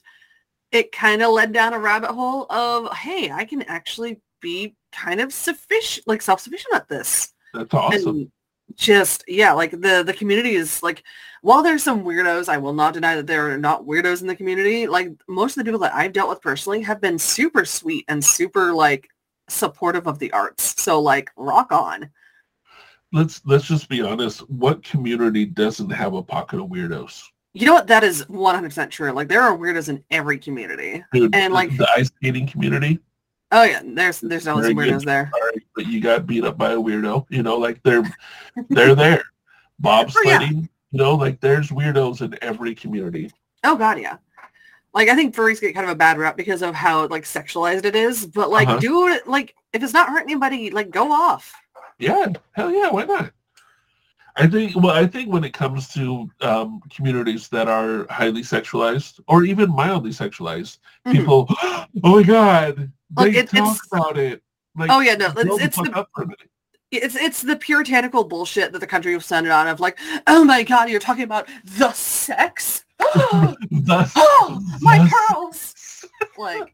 Come on, it's not weird. Come on. The sex. The sex. How dare. I'm picturing somebody with pearls on, very proper, saying, the sex? Yes, yeah. That's, I'm a very visual person. So, yes, I saw that very, very clearly. And that is hilarity. I love that. Okay, so you started, you jumped into drawing stuff in the furry community. Yeah, peens, dicks. Dicks. So many peens. Thank you so much for that visual, because now I am picturing Cinderella's stepmother. Lady Tremaine! Yes. Lady Tremaine! Oh my, yes. Yeah, no, we all sort of saw the same thing then. Yeah. That's where I was going with that in my mind, yes. Oh my God, yes. Like Lady Tremaine with like a big rope of pearls, just yeah. Oh wait, what's her name? What's her name? And not that she's this way, but no, I lost it. I was going to say like JFK's character. Wife, very, very proper with the hat on. Not that JFK's wife is like that, but like a very like refined. Oh, that. Yeah, like that's fuck. I lost her name, but yes, JFK's wife. Wow, I'm bad at history, Jackie guys. Kennedy. Jackie Kennedy. Thank you. Yeah, Jackie Kennedy. Just yeah. There's a number of people that can fit that role. And if you want to go gray haired, then definitely, just like Cinderella's wicked stepmothers. Yep. No. We go with the lady that played McGonagall from Harry Potter. I know Harry Potter's kind of a bad, but Maggie Smith, like very. She is the epitome of proper. She is a lady, but just oh. You mentioned the sex. The sex. Oh my God. How dare you? Just because I have a stable of men that I do orgies with every night, you must not talk about the sex. You not speak of the sex. Dicks. Well, that's okay. That's what you were saying is that the money making part of. So not like all. I don't want to paint a picture that to make furry art you have to draw a penis. Yeah, no, absolutely not. Like. To. Yeah, like safe for work stuff is totally a thing that you can do. I am just personally comfortable drawing like titties and lady bits and man bits and all bits. So boobs, penis, and vagina. Yeah. Yeah. Why all not? All the bits. But, hey, there's a market for everything, and if you're gonna make money doing it, do it. Oh, I tell you what though, if you draw like pornographic content or you draw nude content, you're like. If you draw people, your anatomy will improve exponentially. It's impressive. True. And that if you take away the sex and just go with if you go with the fact that you are drawing, even if it's an exaggerated anatomy. Yeah. I didn't even think like the practice of drawing either animal or human anatomy. You get very, very good. That is great practice because you can mask a lot of stuff with clothes, a lot of shapes, a lot of dimensions, and everything else. You can throw baggy clothes on, and you don't have to do ribs. You don't have to do the shape where the hips are. You don't have to do armpits. You don't have to do any of that. Mm-hmm. You throw on baggy clothes, but when you're doing like nicky stuff, you gotta get it right, or it doesn't look good. Oh yeah. Oh God, yeah. Like I cringe. So I've been doing like the nudes for about 10 years professionally. And looking back at the stuff that I did 10 years ago versus now, I'm just like, ooh, it's so bad. It's so bad. That peen was not as good as it is now. Now it's good peen, bad peen. Look, once you hit that, like there is an there's an epiphany moment where you realize how to draw a peen or like titties or whatever. There's that epiphany moment where you start to realize like what is there and like how it works and like how it works anatomically. And then you look back on the old stuff and you're just like, that's not how that works. That was not right. That's not how that works at all. Oh fuck. Yeah, that's on that old art. It's bad. Oh, it's very bad. So now, a lot of the stuff that you do, is it like commissioned for people, or is it part of like a book, or like do you have a? I don't even want to say comic book, but like a storyline book, a graphic novel type thing, or is it literally just individualized pieces? Most of the stuff that I do is commission based. So it's whatever somebody wants. So I've done like little short blurbs of stuff. I've never done a graphic novel myself, but I kind of want to make it. I'm shit with stories though, like absolute crap with stories. So I'm like, I'd have to work with somebody on that. I actually know somebody that that probably would, I don't know, depends on what kind of story you want to write. Yeah. There we go. I'll say that. If you're going with the, you know what, fuck it, we're going to go with the peen and vagina furry, then maybe this person might not work there. But if you're going with like a non-sexualized, yeah, like, there we go. I'm trying to think of the best way to say it. So it's not a not safe for work. So like a safe for work type thing. I actually do know some people that would be probably very interested in working with you. So if that's something you want to do, let me know. I might even know some people that would be into the not safe for work, one of them. So, you know, just let me know. Yeah, definitely. Because I think that you can do it 100%. Like, I've seen your art. Your art is amazing. Graphic novel-wise, you could kill it. And like, I have no doubt about that. It's also helped me a lot with drawing, because like a lot of people will come to me with the same characters, and I used to, like, I'm kind of still at that point where I'm like, I don't know if I could draw the same character over and over and over and over and over, but having people come back to me for the same characters has helped me kind of improve on that. And I feel bad because I'm just like, look at all this porn shit that I did. That's not all I do, thankfully. I'm super happy with being able to draw like anything for people, like just being like, here's my art, do you like it? And they're like, I love it. I'm like, oh shit, I don't know how to respond to that. But like I've been doing a lot of D&D content as well, so like D&D characters, oh my god, it's so much fun. I heard recently about your D&D characters. I didn't know that you, I mean, I know a little bit of what you do. Mm-hmm. You know, and I've seen a little bit of what you do, but the reason why I remember that you did D&D characters is because the person was like raving, not just when you were around. Like, I heard about him before I even like ran into you later on that day. I had heard about him earlier, just like, dude, you won't believe what fucking happened. And I'm like, you won the lottery. Close. I got these D&D characters from Amber. Like, it was seriously like that sort of excitement. I was like, holy shitballs, this is awesome. So you do full D&D characters. Oh yeah, like D&D characters are so much fun to draw, because like there's so much to kind of pull from. Like, people will create the characters.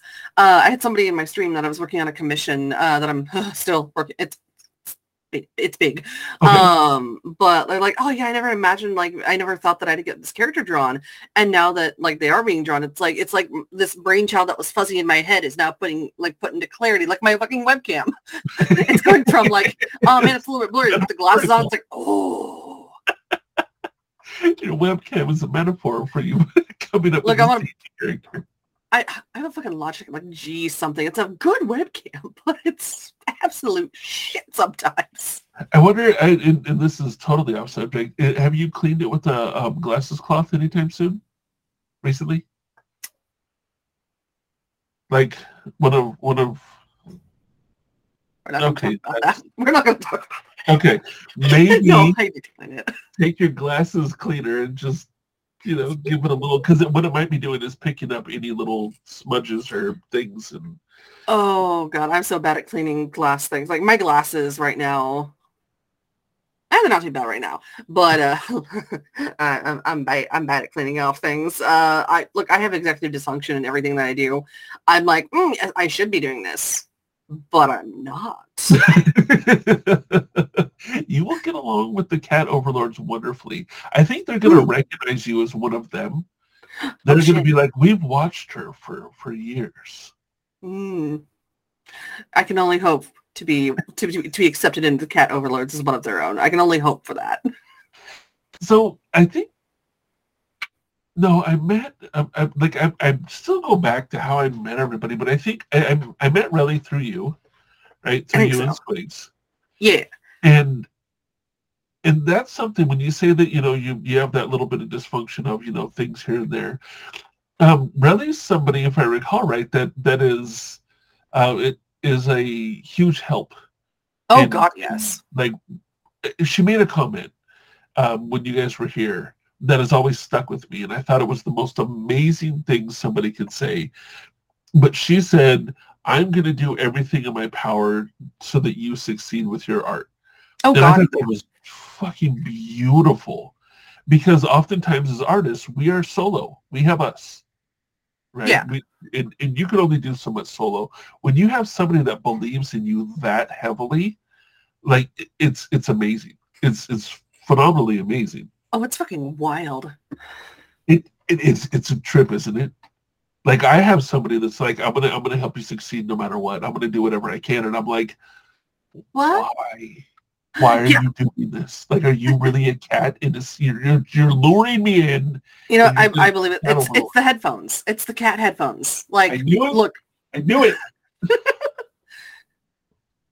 Look, it's so wild because like Raleigh has said that to me. I don't know how many times, and it's just like, you what?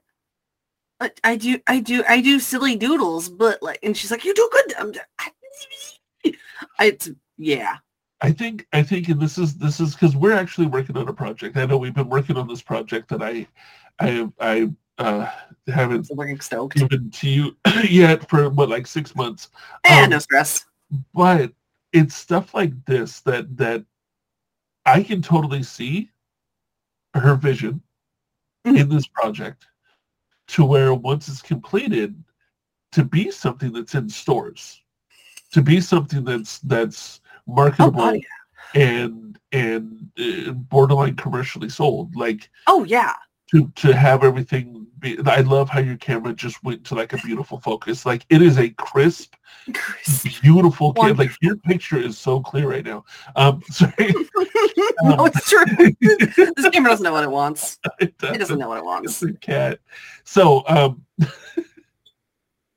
it's that vision that I think, as artists, we go, hey, this is fun. We like this.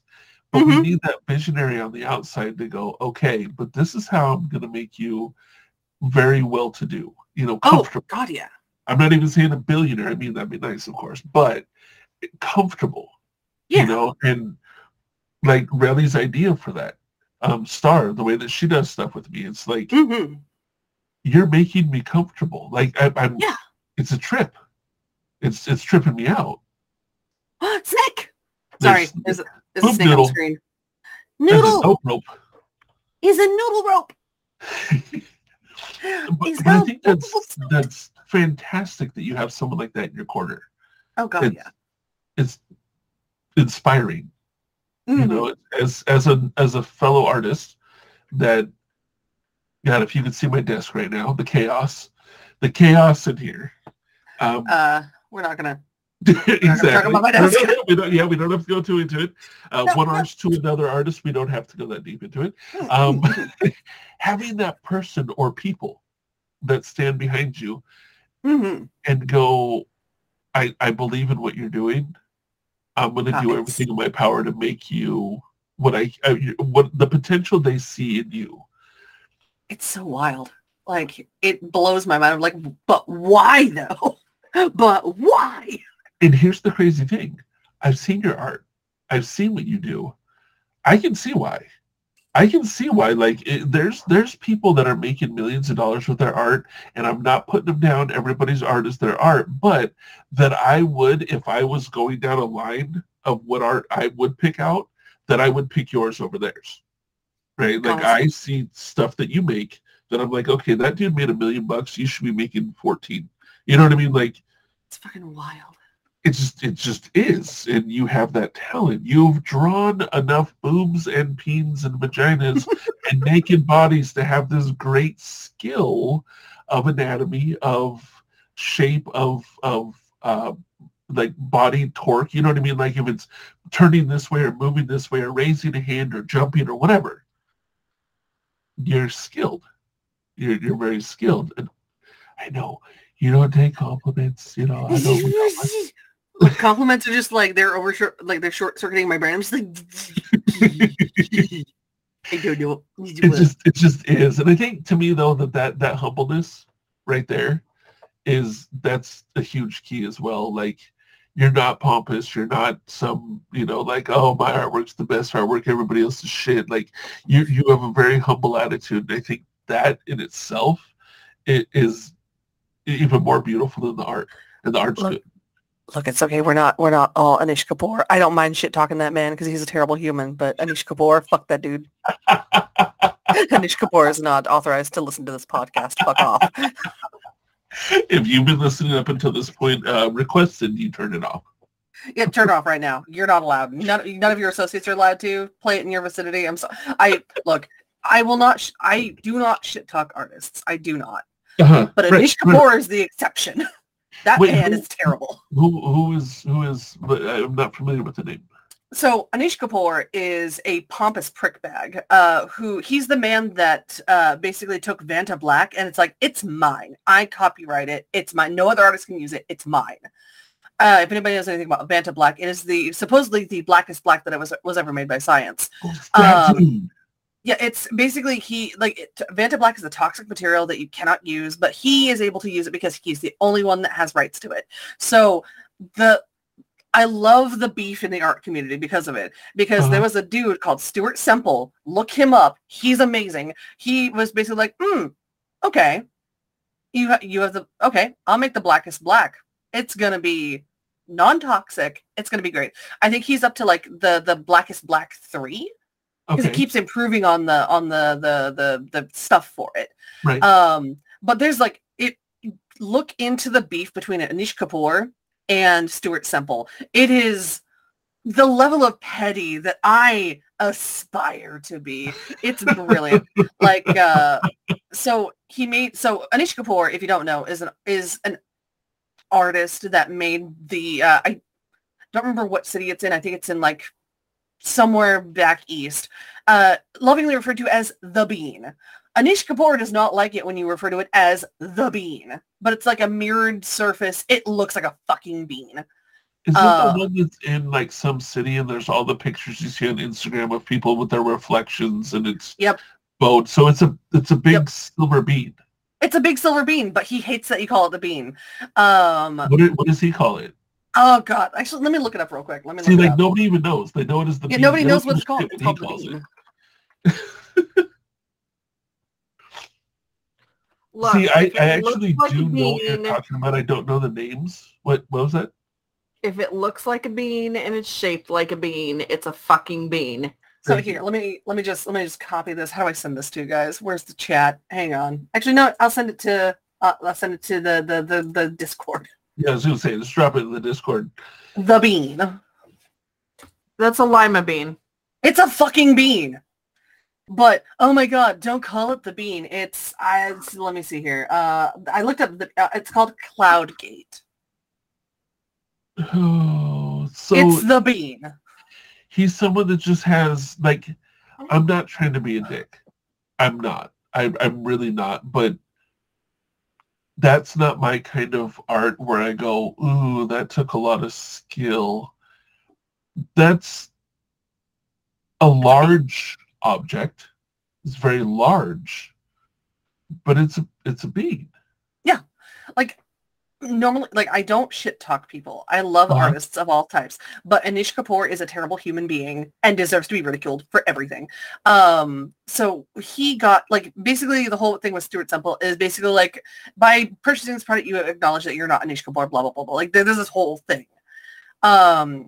And like, Anish got a hold of a pigment called the Pinkest Pink and basically dipped his middle finger in it and basically flipping off the camera with the Pinkest Pink on his finger and sent it to Stuart Semple. Stuart Semple then created the most glitteriest glitter made of glass shards. It's like, put your finger in this motherfucker. Nice. Like, that's what's up. The professional beef between them is just amazing. It's potential petty, wealthy artists. Well, Stuart Semple isn't he's not super wealthy. Okay. He is a lot of stuff that he's been known for is like the Pinkest Pink, the Blackest Black, stuff like that. But he also made actually, you know, let me pull it up so I don't misspeak because So we have two artists that are doing their thing and they have a beef. It's funny to me. It's funny to have a beef like that in the art community. Like, I know people are people, right? Like, yeah. In the graffiti community, there's plenty of beefs, you know, because graffiti is majorly known as marking your territory. So it's like a dog pissing on things to put a tag up. Now, that's different than a mural. I just want to make sure that's clarified. It's writing your name on something or with a paint pen on a wall or a window, you know, or just doing like Bill, you know, that's your basic graffiti of I'm pissing on a tree, this is mine, right? So you have guys that do that maybe don't do murals. They just do what's called hand styling and, you know, by putting their name up, and they put it on, you know, First and Broadway, but Jim doesn't like Bill, so Jim crosses out Bill and puts up Jim, and now you have a beef between two guys that say, this is my building. Like, bitch, you don't own it anyway, so shut up. But you know, that's the whole thing. So like, I see that beef and I'm like, okay, that's a, you know, it's an understandable beef.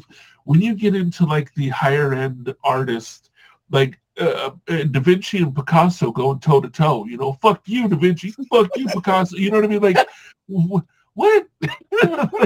I'm sorry, I thought of the meme of just like, what's your name?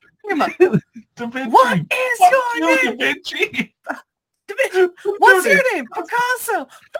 Picasso. But just someone's coming.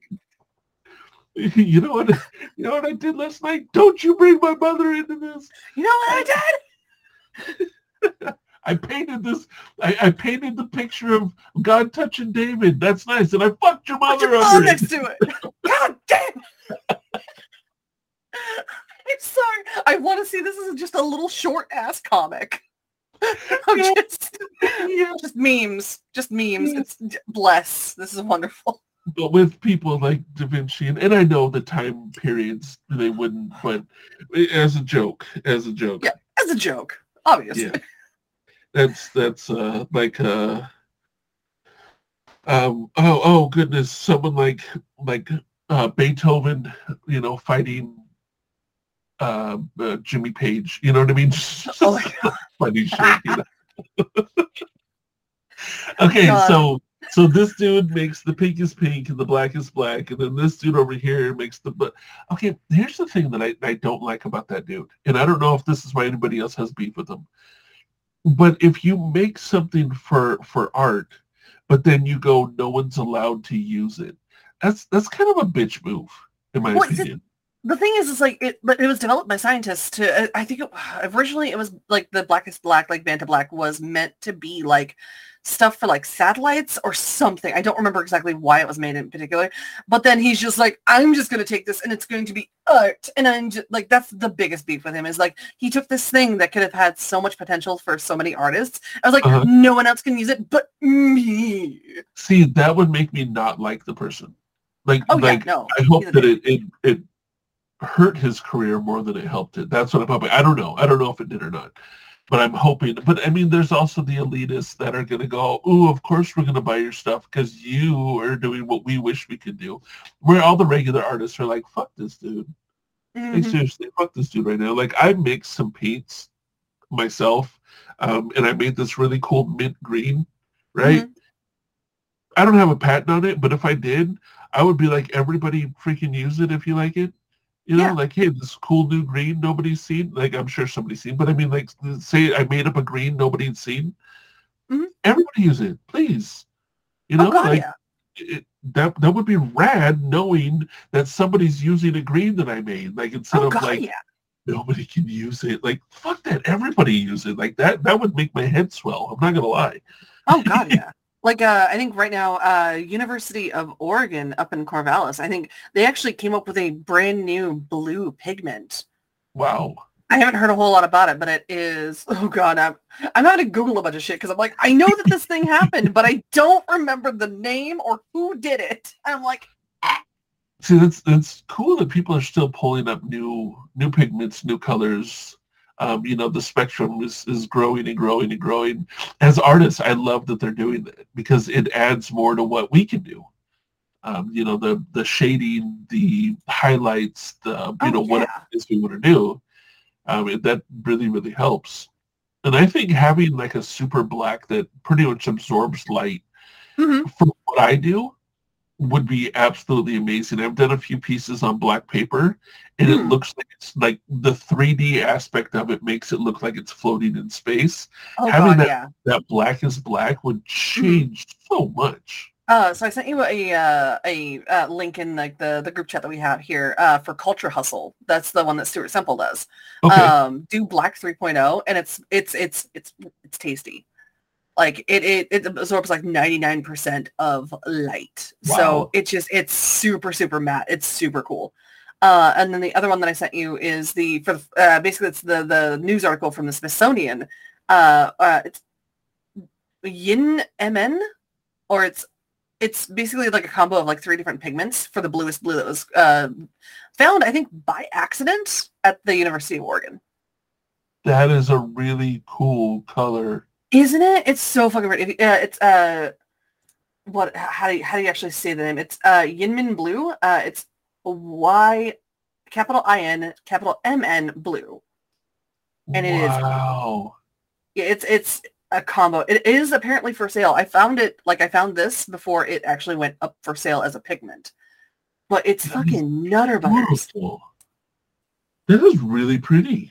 Right? Like, dude, like I've been looking at possibly like doing my own like watercolors, like just pigment and stuff. I've got almost everything except for the pigments, and I'm just like, delicious. Give me pigment. I love it.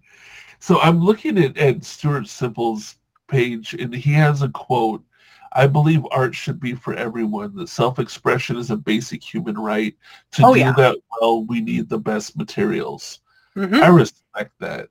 I respect the fuck out this dude. He's so cool. Like, I mean, I don't know him personally. I can't say that I know him personally, but like, he has this belief system, and like, just his art supplies are actually like, in the grand scheme of art supplies as a whole for fine art, like his stuff is pretty reasonably priced. Like, I'm looking at it. I know, like, he's got like a watercolor set of like the basic watercolors. It's a good set for like really not that much. Like, considering I've seen watercolors go for a set, it's over $100, $200. Like, it's reasonable. So wait, how big is it? So for 5 fluid ounces, so 150 milliliters is a lot. That's actually a lot. When I buy my paint refills, I do 180 milliliters, and that lasts me 3 to 4 years. And I do art 4 days a week. So 150 milliliters for $30 for the blackest black, or the Black 3.0. Yeah. Dude, I might actually pick some of this up. Yeah, like, it's wild. I don't know. Yeah, I'll have to see. Yeah, I'll have to see if it's thin enough. Like, I don't know how thick the acrylic is, but he also has the brightest white, the white 2.0. But the one that I'm looking at is the mirror, the world's mirror chrome. It's so chrome. It's so, like, I've seen people working it within videos, and it is fucking like, look. Shiny and chrome, like fucking Mad Max wishes. Wow. I'm just saying, like, if I put some of that into my graffiti work on a canvas, that would look awesome. That would look so amazingly awesome. Like, my artwork wouldn't even have to be that great for how good that would look. Like, no. Like, your artwork is fantastic. Like, amazing stuff. Like, you do such wild shit, and it's so fucking cool. But just imagine, like, a little bit of either, like, the diamond dust as like an accent, or like the mirror, or like just Dude, I could see using all these, like all the ones that he has. The goldest gold too, I think, would look like, you work with a lot with like really cool colors that would work really well with gold, and just also the, like, the lit, like the glow in the dark pigment. Oh my god, can you imagine? Oh, dude, glow in the dark, I'm all about it. I've been working with a lot of black light stuff, which I love. Glow in the dark, dude. Let me get my hands on it. I would be like out of this world. So, the quick question. Now, you had mentioned, just while we're talking about this, a lot of what I've seen, actually almost all of what I've seen you do is digital. But you were just mentioning watercolor. How much do you do non-digital work? Not as much as I would like, because most of my commissions are, like, it's just easier to do them in digital because I can have a lot more control over the stuff. But every once in a while, I'll get a wild hair and be like, I'm just going to do a little something for me, like, just to kind of play around with it and see if it's something that I'd want to offer people. like October is my big like traditional month because that's Inktober. That's Drawloween or whatever you want to call it. I know there's some issues with the name Inktober. Not going to get too far into that because that's a whole rabbit hole on its own. But October is when I do my traditional stuff, and it is so much fun, but it's so nerve-wracking. I don't think I could do, I think I've done watercolor commissions in the past, and it scares me because there is no way to really, there's ways to fix things, but you can't fix it fully. Yeah. And no, that's watercolor's a beast. Yeah, traditional stuff is I can fix certain things, but it's not going to look perfect. And if you talk to Raleigh at all, or if you just know me as a person, I'm a bit of a control freak when it comes to my art. I want to look the way I want. And with inks and with watercolors, you have to surrender control. It's very much so the Sorcerer Supreme talking to Doctor Strange, surrender, Stephen. You can't expect perfection with something that is just so malleable and fluid. So it's nerve-wracking. So I understand.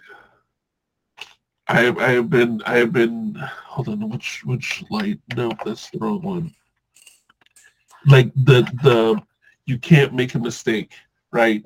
You got one shot at this. Yeah, you have one shot. One shot. You have to get it right.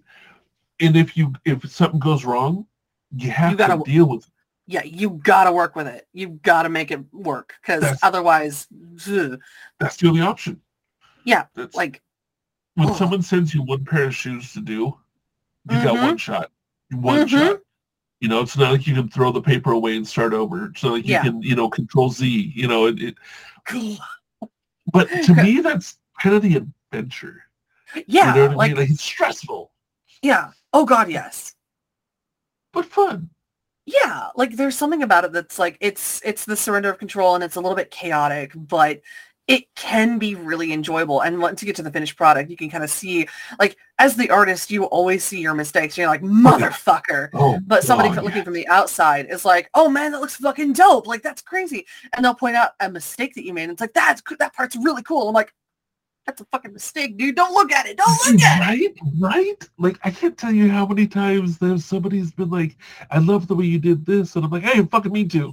That was totally an accident. Totally next to me. You know what? I'm going to keep it for later. But that also, I've told people, no matter what kind of art you do, there's somebody looking for that art. Mm-hmm. Oh, yeah. No matter what mistakes you make, somebody likes that mistake. Oh, yeah. It's funny. Splatter paint people. What's his name? The big guy. Pollock. Thank you. Jackson Pollock. I've studied his stuff enough to know that, the emotion that he puts into it, you can see that shit. If you don't go into it and study it, you don't see that shit. It looks like somebody spilled paint was, $100,000. Yeah, dude, fucking, there's so many artists. God, who is it? Who is the big... Banksy. Yeah. His marketing team, I don't know if he has one. I don't know. I know nothing about Banksy. Right. But, his marketing team, if it's just himself or a team, is phenomenal. Amazing. Unfortunately, what I heard at first, or there has been, is that not everything that you see and you see marketed is actually his team. Yeah. And people are ripping him off because he's a street artist, and he started off going, yeah, I don't give a fuck. I'm just putting stuff up on the street. I'm not trying to make money. I'm trying to make a lot of street artists and graffiti artists. People love to separate them completely. Really what it is, the biggest separation between graffiti artists and street artists is one, graffiti artist usually does full spray paint murals. Street artists usually do a stencil, not always, but often. But they still use spray paint or they put up posters like the Obey guy. He would put up stickers and posters, right? That was his way of doing street art. The biggest difference, and this is one thing I think is crazy, and I don't know if you know this, other people, if you go to court because you got in trouble for doing some shit, the amount of trouble you're going to get if you say, I'm a street artist and I was doing street art things compared to I'm a graffiti artist and I was doing graffiti is massive. I'm talking a you know, you have a $4,000 fine, 60 days in jail, to, okay, $500 fine, you're out. Like, huge difference. Huge difference. I wonder, I've got thoughts about that. I've got thoughts about that. What is, like, we know the definition kind of between street art and graffiti. Like, what, I feel like it's gotta be something to do with, like, who's doing what. Part of it is the money. Okay. The money. If you look, Banksy made a huge difference. The Obey dude made a huge difference. They didn't mean to. It just happened. But the fact that Banksy's shit is selling for what it's selling for, now you have these upper-class rich people that are invested in it. Now street art is posh. It is the posh version of art done on the street. Graffiti, people don't want to pay for that. Whitewash it, cover it up, tear the building down, whatever, right? So that's why it's not hit that upper echelon of rich people want it. Even though, don't be fooled, there are tons of rich people that love graffiti art. I mean, shit, I was, I got commissioned to do a mural, right, in this massive distributing warehouse. And I'm not going to say who it was and everything else. And it was a bidding thing, which I ended up not winning the bidding war, but they're like, hey, here's a surface. It was 20 feet by 10 feet. And I was just like, yeah, this will roughly be, here's my estimate. You know, we'll go into details if I win the bid, but my estimate is $10,000 because that's about an average price for a mural. Apparently somebody did like a 9.5 and they jumped on it, not because when I said 10, they're like, okay, yeah, that's about right. Because I guess the ones that they had gotten before mine were $12,000, $15,000, and $20,000 for this. And they're like, all right, cool. Is because, you know, of course they're a business. They're going to go with, you know, this cheapest option. But they also paid each one of the people to submit, you know, the ones that were in the running. They paid me $500 to give them a drawing just to see, hey, you would be surprised how many rich people want large pieces of graffiti. It's just the notoriety of the Banksy, of the, you know, the Obey, and a whole bunch of other people, like, are now doing these street art pieces. That has hit the news, that has hit the rich realm. So the influence of, rich people like this, like cocaine has and I know it's funny I'm using this, but cocaine has a less, you get less trouble for selling or possessing cocaine than you do for crack cocaine. Because cocaine is a rich people drug. Rich, yep, and crack cocaine is in the slums.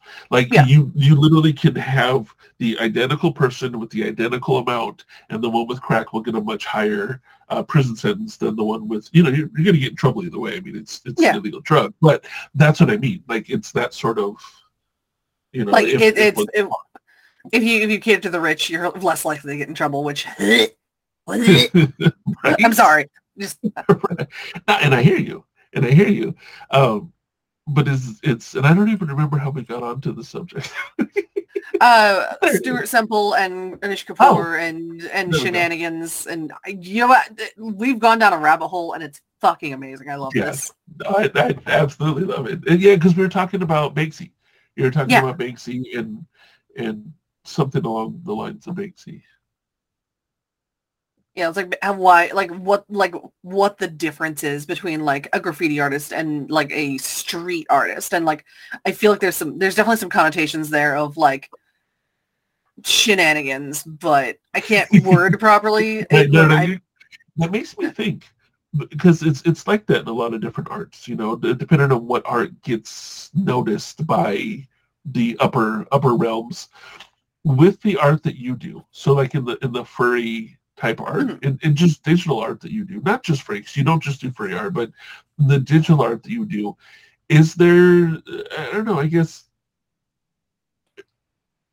is there that there as well? Like, do you find that certain ones are respected so they're going to get more money, or certain ones are more popular, they're going to get more money? because I do such custom work for each person, like I don't really see a whole lot of difference with that. Okay. The clientele that I usually deal with when I deal with like the furry fandom versus like the D&D fandom, mm-hmm. A lot of medical, a lot of tech people.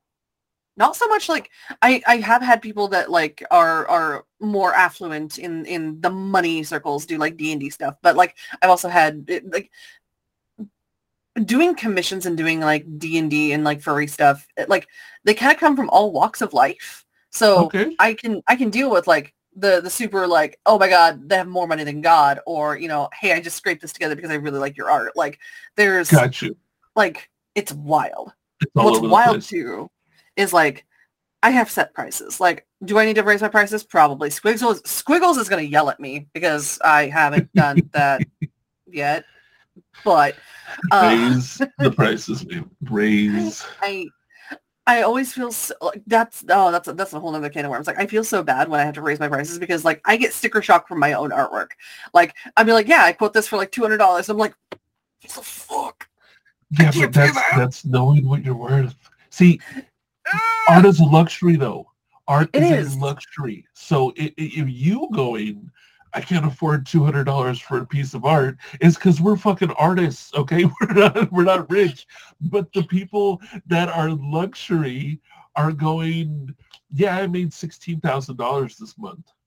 And yeah. I want to spend $1,000 on some art because they fucking can. Yes. Yeah, it's and then wild. You value yourself. And so that's why, you know what? Just have Raleigh set your prices. You know what? Yeah, I just need to have Raleigh just like be like, Raleigh set my prices. Don't tell me what the prices are. Just, you know, right? Don't tell me because I'll cry. But it's also like I've also noticed because of my prices, I just had a commission that I finished up recently. It was like a bust, basically a half body hips up of like two different versions. One was a clean version, one was a Kool-Aid version, or like a gore version of like their D&D character like going fucking ham on somebody. Okay, and. It's like they paid me probably $20 to $30 more than what I asked for because they're just like, it's worth it. Here you go. I'm like, guys, this is so expensive. Again, it's a luxury, and this is what I've had to learn.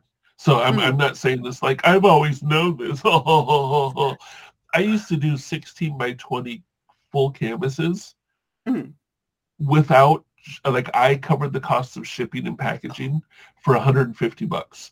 The shipping and packaging was $50 to $60, right? So I'm doing full canvases for like $100. Yeah, like $90 to $100. Ooh. Not even counting what it cost for my paint and everything else. Like that was just that was the price. That's what I used to do, and I thought, oh my goodness, nobody's going to pay this. Yeah. Nobody. People were jumping on it because they're like, "This freaking idiot, get it quick!" You know, like, get it before he raises prices. Do it, go. And now the difference of it, and I, you know, even realized that I probably got to raise them. But now that 150 is now 450, right? Mm-hmm. And I had a hard time at first with that until someone was just like, "Why is this so cheap?" And I'm like, the fuck you just said? Because the first thing that pops in my head is like, it's good quality. What are you talking about? You know? Yeah, like you think quality over like, oh, pricing. But they're like, talking price. You know, like, why do you have this price so low? And thinking quick on my feet, because I am a businessman, it's like, oh, this is an older one. It's a little bit of a fire sale. Mm-hmm. But in my head, I'm like, I thought it was expensive. Yeah, like my thought of like, oh god, this is expensive. Like, look, okay, talk about expensive. My car. I'm sorry. I'm gonna ride this train for a while because oh my god. So I, you know, thinking about money and thinking about that kind of stuff. Like, I have a credit limit of like $3,000, and I go and take because I want the Subaru to be fixed. I got sticker shock from my fucking Subaru because I'm like, okay, it can't go over like $2,000. It's all. Like, I'm maxing out my shit to fix this fucking car. It's more than what the car is worth. But all that hurt, but I understand. Physically, like, physical pain as the dude is quoting me, hey, so we had to fix your radiator because there's a leak in the radiator, and it's, like, going to be, like, $2,900, and I'm just like, bro, I'm an artist. I can't pay this shit. Let me draw you some money, okay? Can I just draw some money for you real quick? Like, I'll draw gold chunks. I'll pay you in gold. Look, I drew it. I drew this gold bullion. Please accept this. Please. And my friend 3D printed it for free because he knows I'm broke. Exactly. God, I want a 3D printer so fucking bad. Mainly so I can do D&D minis. That's the only reason why I want to do it. That awesome. And like little dick switches. So like you get like a little pattern that has like little peens that you can put on your like on your light switches. I'm gonna put them all over my house. Oh, that's just awesome. For the sheer fact that I think it's funny. It's gonna make people real uncomfortable with how to turn on light. Will you send me some because of science reasons? If I get a 3D printer, I will send you all the dicks. So many dicks. So thank many you. Dicks. It'll just have a whole box of them. Just tell me how many you made, and I'll do double. New dick. Okay, I want like a whole box of them because I'm just gonna put like a handful in my pocket and just wherever I go, I'm gonna be putting little penises on this light switch. Yes! Oh my god, it's the googly eye like vandalism. Yes, but so much better. Yes, you can put a googly eye on the dick, then stick it on the light switch. Yo, as soon as I get my car payments paid off, look, I got $3,000 in credit. I'll get them. Let's go. See, the stream team that I'm on, they 3D print stuff, but they okay, I love this. They're like, you can't buy. They're a business, right? They're an actual. Yeah. It's a brother sister team. It's an actual business. Yeah, they run Moco Loco. Yeah. So Moco Loco. So you can't buy it. You have to save up points, and then you get a dino dick. So the bottom half of it is like a T-Rex dinosaur, and then from like where the arms go to the head is a penis. Wait. Okay. So. Along that same line. Sorry, I just had this realization. So, before the Rona times, the before times, the land before time, we, Raleigh and I would go to this bar that's over in the Wit, which is like the artsy-fartsy district of our area, which is like maybe 10 minutes away. Okay. Love that place. It's amazing. If I ever get a chance to do a mural there, I'm going to do a mural there. But... Nice. They have at the bar every Monday, I think it was. I don't know if they've changed it. I think it's back going on, but like Rona and monkeypox. Mm-hmm.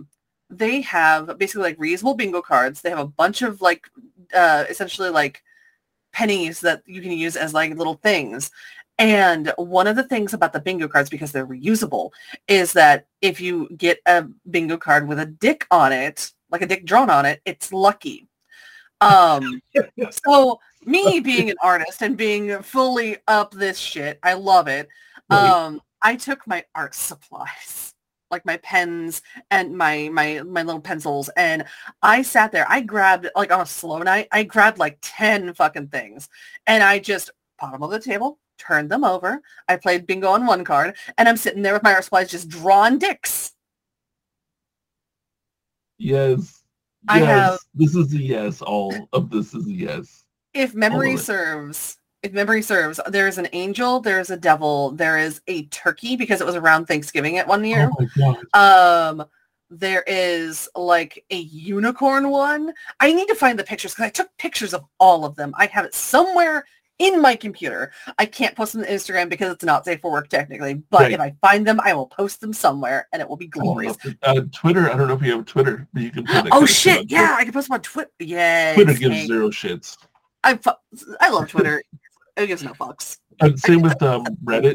Like, I don't know if you have a Reddit account, but if you throw stuff up on Reddit, you can definitely. Speaking of Reddit, I jokingly made my own little room on Reddit. Ooh. Somebody posted something about the story about some Karen that said some dumb shit, right? As Karen as I want to, yes. Right. And then a person responded back to that person, and all it had was the name Barbara, right? And Barbara ripped the fuck out of Karen. Like, first line was, I can see why your husband left you. Like, just went to town on Karen, my God. Right? I can see why your husband left you. I can see why he took you to court and got custody of the kids. Like, just ripped the shit out of this Karen. And somebody was like, there needs to be a, r/Barbara don't care or something like that or whatever, right? Dude, right? Oh, my God. So I clicked on it, and there wasn't one. And I'm like, wait a minute. There was no, I got to remember exactly what it was. Like, Barbara don't give a fuck or Barbara, something like that. Fucking Barb is fucking savage. Damn. So I was like, fuck it, I'm gonna start it. And it was just as a joke. You know, just as a joke, I was just like, I'm gonna create this page, you know, just why not? It'll be shits and giggles, turds and laughs, it'll be good times. So my notifications have been going off because I now have a bunch of followers and people liking, and I'm like, what the hell? It was totally a joke. You know, no, that's how Reddit be though. Look, that's dude, how it be. It is. Hell yeah, Barbara. r/hell yeah Barbara. All right, you know what? Hang on one second. Let me just... There's only one post on there. There's only one post. It's r/hell yeah Barbara. And it's not under the Pochfad. It's under my old screen name, which is Here's JB. So it's yeah, that's the only thing. So now I got to actually find like Hell Yeah Barbara stuff to start posting in there because Barbara's kind of a badass. Dude, Barbara's a fucking badass. Yeah. Jesus, I'm just reading. I'm like, oh. Yeah, no, Barbara doesn't give a fuck. Barbara does not care.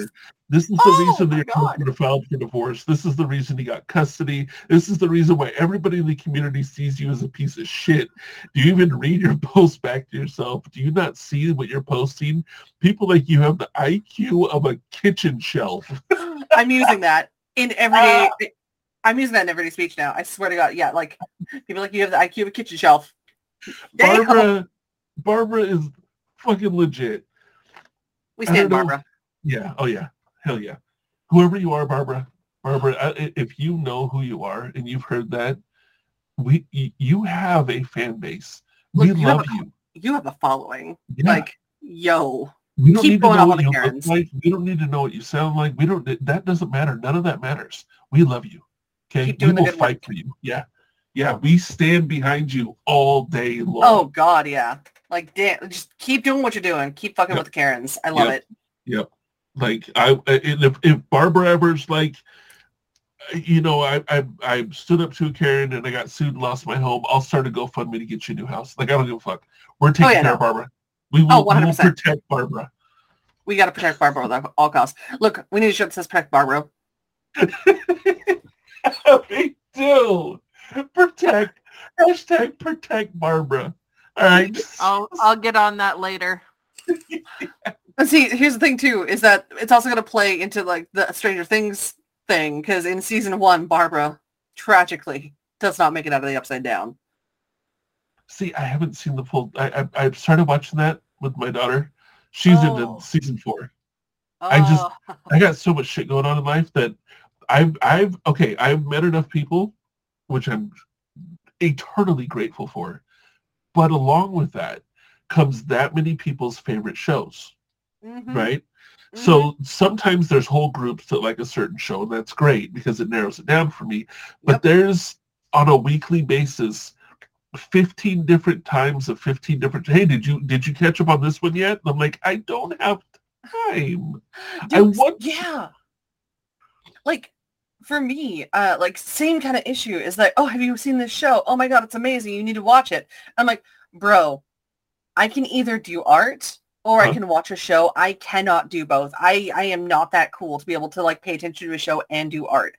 A lot of the times when I work on my art, it is a show or a movie that I have seen probably, like, 50 fucking times because I know what happens.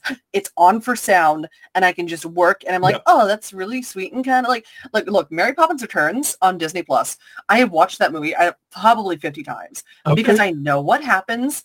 It's something for sound. It's music. It's got words. I don't have to think too hard about it. I can just draw and have that on the background. Same with, like, your podcast, you know, just dropping it right here, or like I don't have to watch anything. I can just listen. Same with Old Gods of Appalachia. Same with fucking ologies. Same with like something like podcasts are a godsend because I can just listen. Yeah. And work. I don't have to pay attention to a screen. I can just like focus on what I'm doing, but I can listen.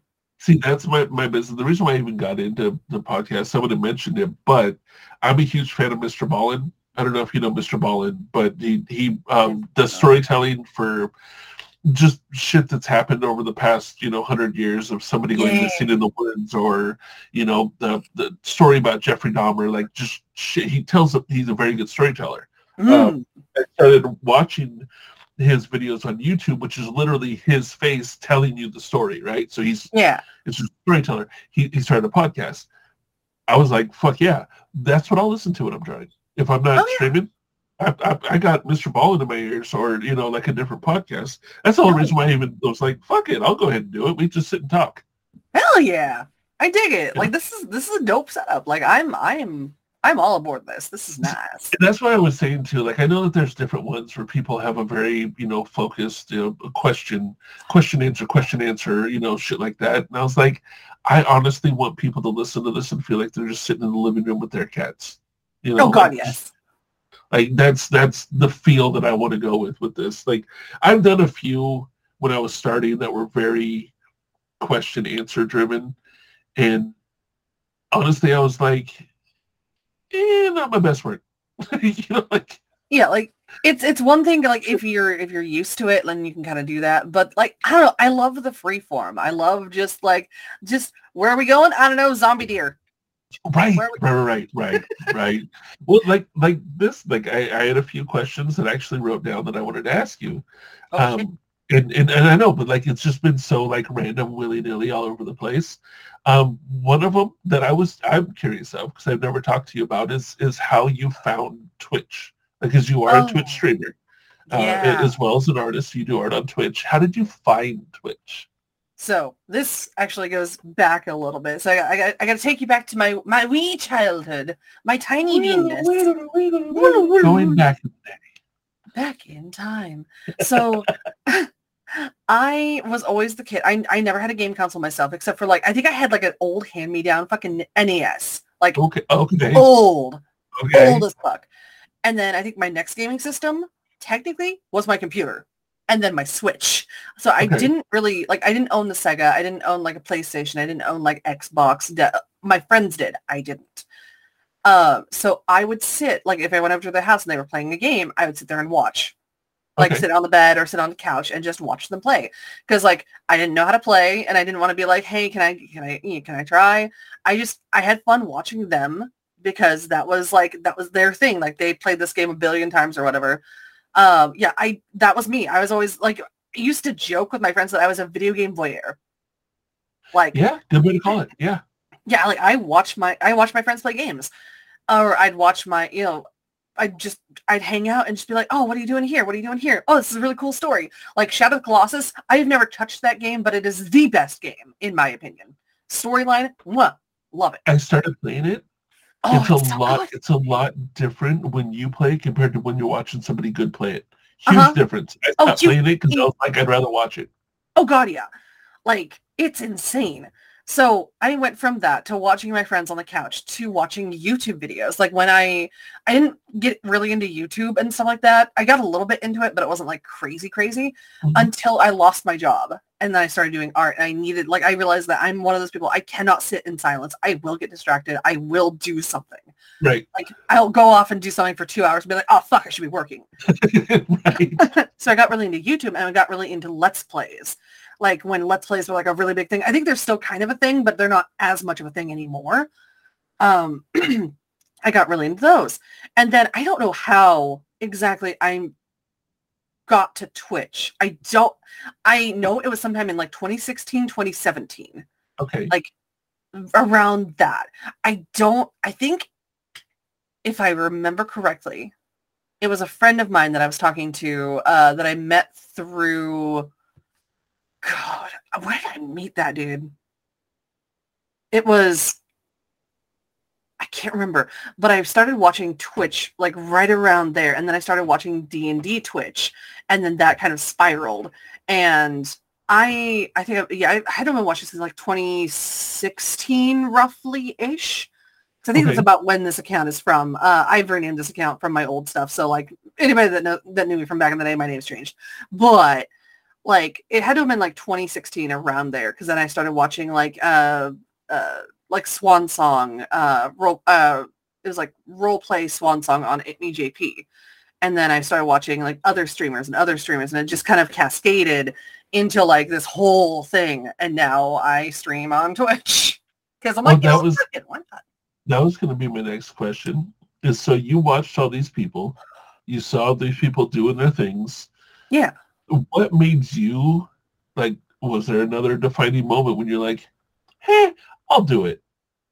So the defining moment that I was gonna do it, like, because I wasn't really like, I didn't know that art Twitch was a big thing until a little bit later. I think it was right around the time that Bob Ross show started streaming really heavily. And we had another roommate at the time. He has since like been yeeted, but he wanted to get into Twitch and to do streaming, and he wanted to do like gaming stuff. And he talked me into doing Twitch because it could be like a dual thing kind of thing. Mm-hmm. The amount of people that were assumed that we were a couple, it's a thing. If you stream on the same channel, you're a couple.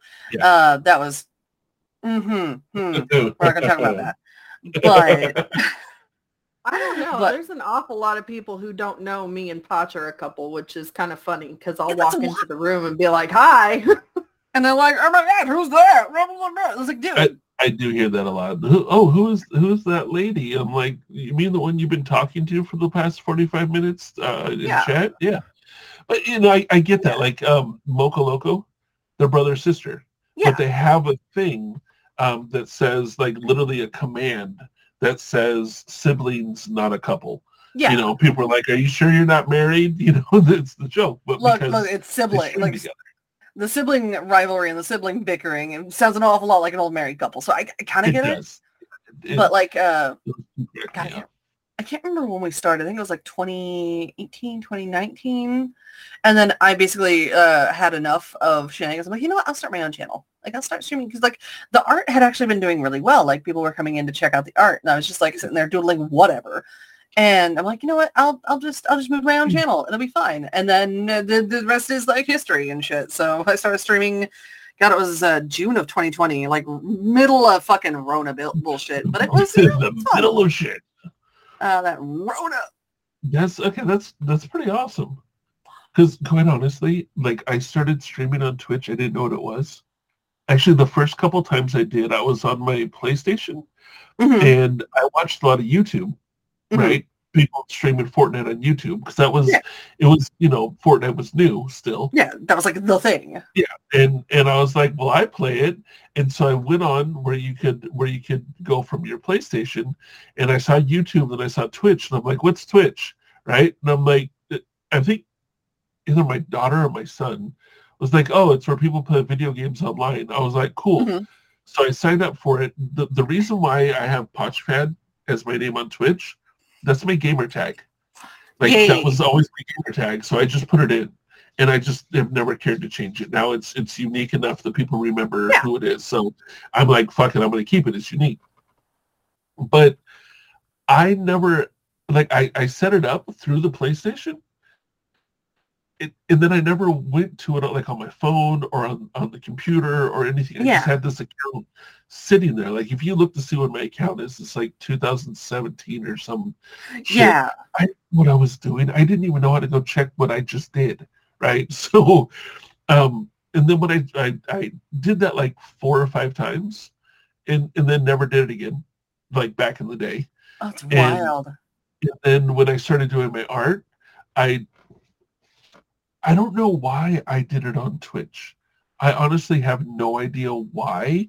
I pulled up the app and saw that I still had the account, and someone said you can do art. Someone on Instagram, right? Yeah. So I wasn't even on it. I was on Instagram. It was like, yeah, you can do art on Twitch.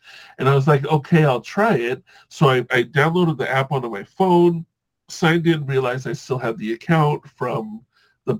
So I went live on my phone, and I still, again, didn't go look at what I did afterwards. I didn't know how to raid, so I didn't go to anybody else's. I think I was streaming off and on, not every day, but off and on for about a month before I ever actually went onto Twitch to see what other people were doing.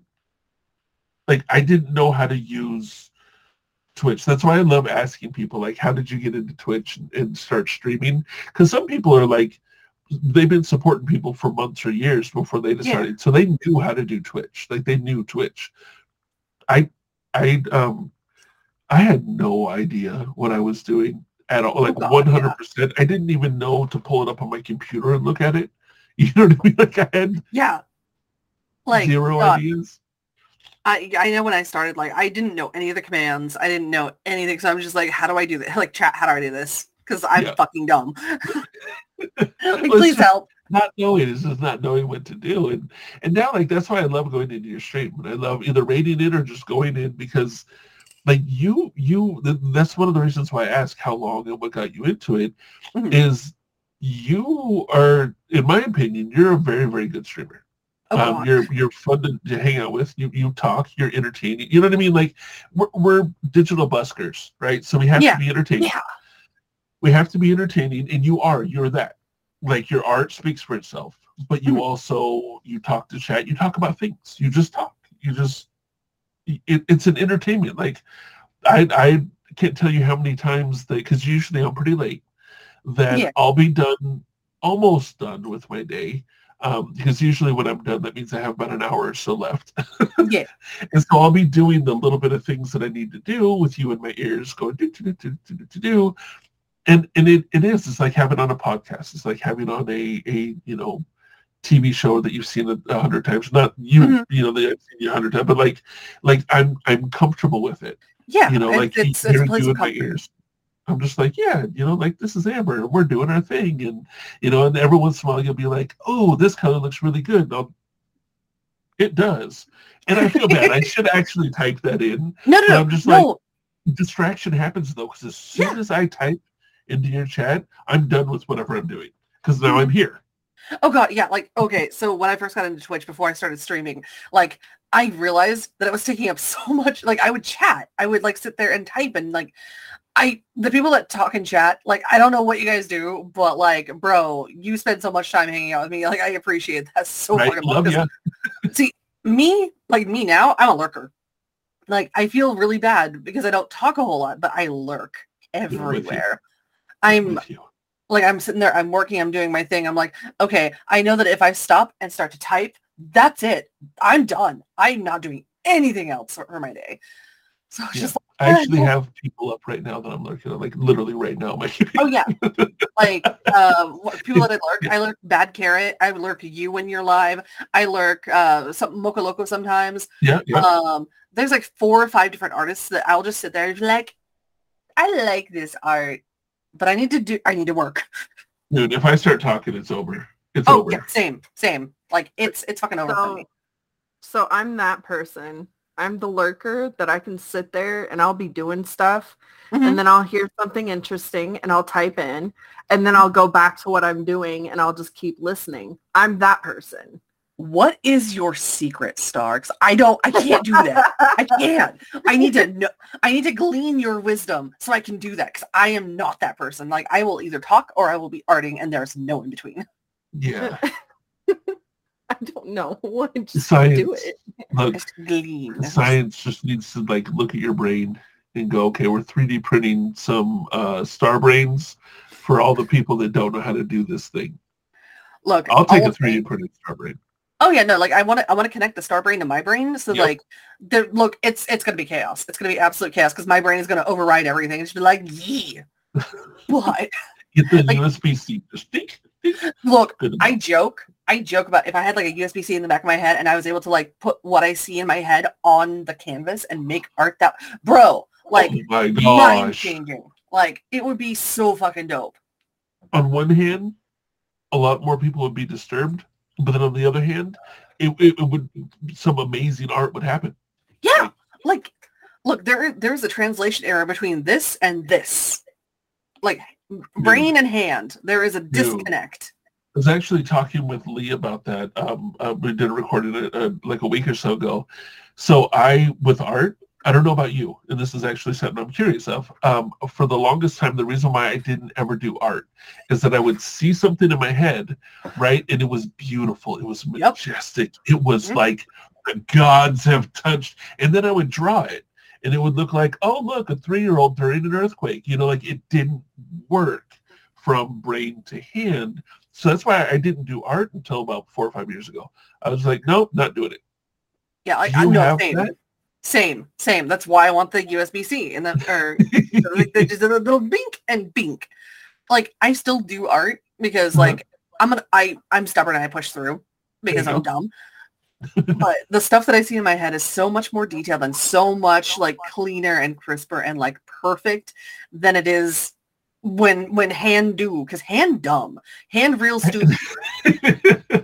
See, this is where I'm different, is I have to have references, because the things that I see in my head are actually like when your camera goes blurry. Mm-hmm. That's what I see. I don't see details. I just see giant blobs. Interesting. Okay.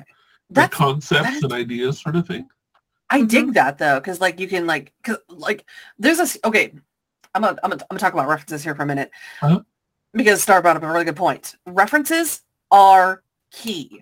Use your references. Like, I don't know, like when I was younger, like references felt like cheating. And I feel like that a lot of younger artists definitely feel like that. Like, oh, I drew this from my brain. I'm like, I could tell.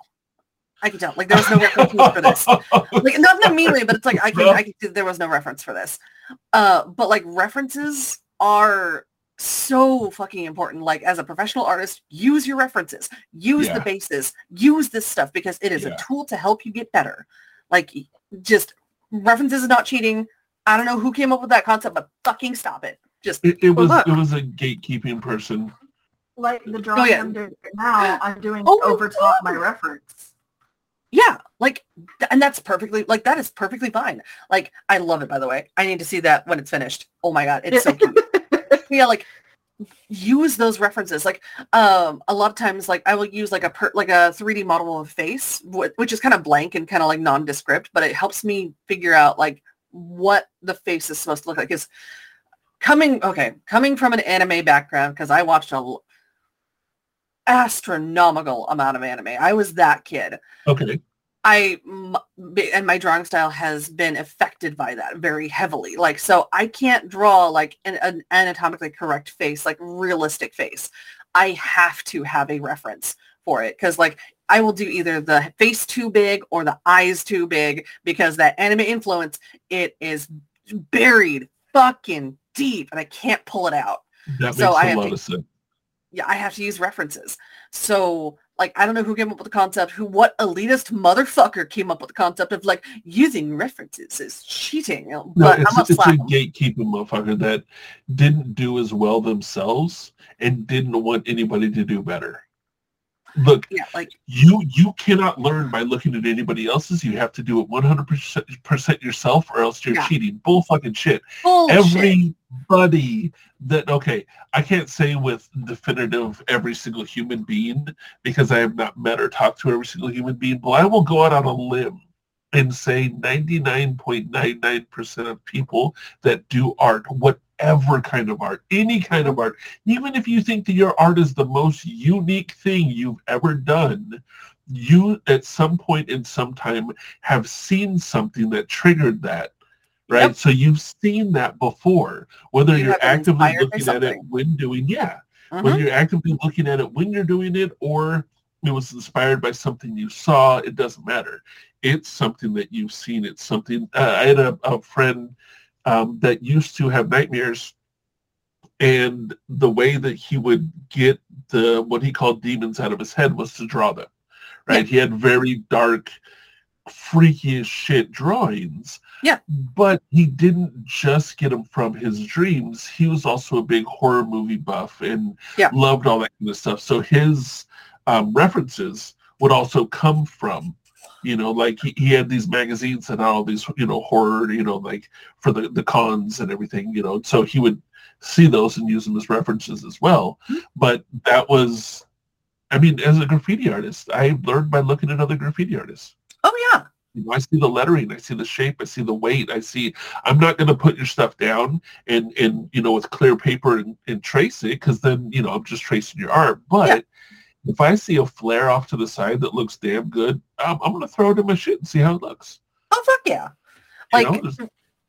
God, one of the big things, too, is, using, people as references. Like, oh, you can't use somebody who's a person as a reference. What do you think fucking Disney did? They rotoscoped that shit. Like, why wouldn't you use a person? You want it to look like a person, right? Exactly. And it's like, oh, you can't, tracing over the pose is cheap. Tracing paper is a thing for a reason. Yeah, rotoscoping is a thing for a reason. Like, use what you have. Like, ideally, you take pictures of your friends and be like, hey, can you do this? But, like, I can't tell you how many times that I've been like, hey, Raleigh, can you help me real quick? Hold this exactly like this. And I'm going to get angles of, like, pictures of all the angles and just be like, help me. That's awesome, though. That's awesome. Just... like use the references that are given to you. Like, the internet is wonderful. Like, there are like, there are people on DeviantArt and like Twitter and Instagram and all of these places that you can post up photos that do stock photos of poses for a reason. Yes. Like, use that shit. Absolutely. Absolutely. Like, it's so fucking frustrating just to see, use references, use them all. Like, use what you have. Like, yes. Yes, all of it. Because that's, I mean, even if you're just using it to practice, right? So let's just say that you're drawing a face 500 times because that's your practice. And the way that you did it the first 300 times was to completely perfect example. I used to do comic books with a friend of mine. He was an amazing artist. Phenomenal. Still is. He does graphic novels. That's one of the things he does for a living. Amazing artist. My job, we had two drafting tables back to back. When we would, put together a comic, we would throw on, this is funny, we had the first three Green Day CDs. Yes. This is back in the day, all right? I'm dating myself. When Dookie was their latest album, like, this is when this was. Dookie had just come out, so we had their two before it, and we would sit down in the garage turned into a den, and we couldn't leave until all three albums had finished, right? That was our time, timing thing. And what he would do is he would draw out the comic, for that frame. He would slide it up over the top of the drafting table. I would grab it and I would ink it, right? So he penciled. I did the ink. I did the shading. I did the colors. Yeah. I, at that time, could not draw what he drew.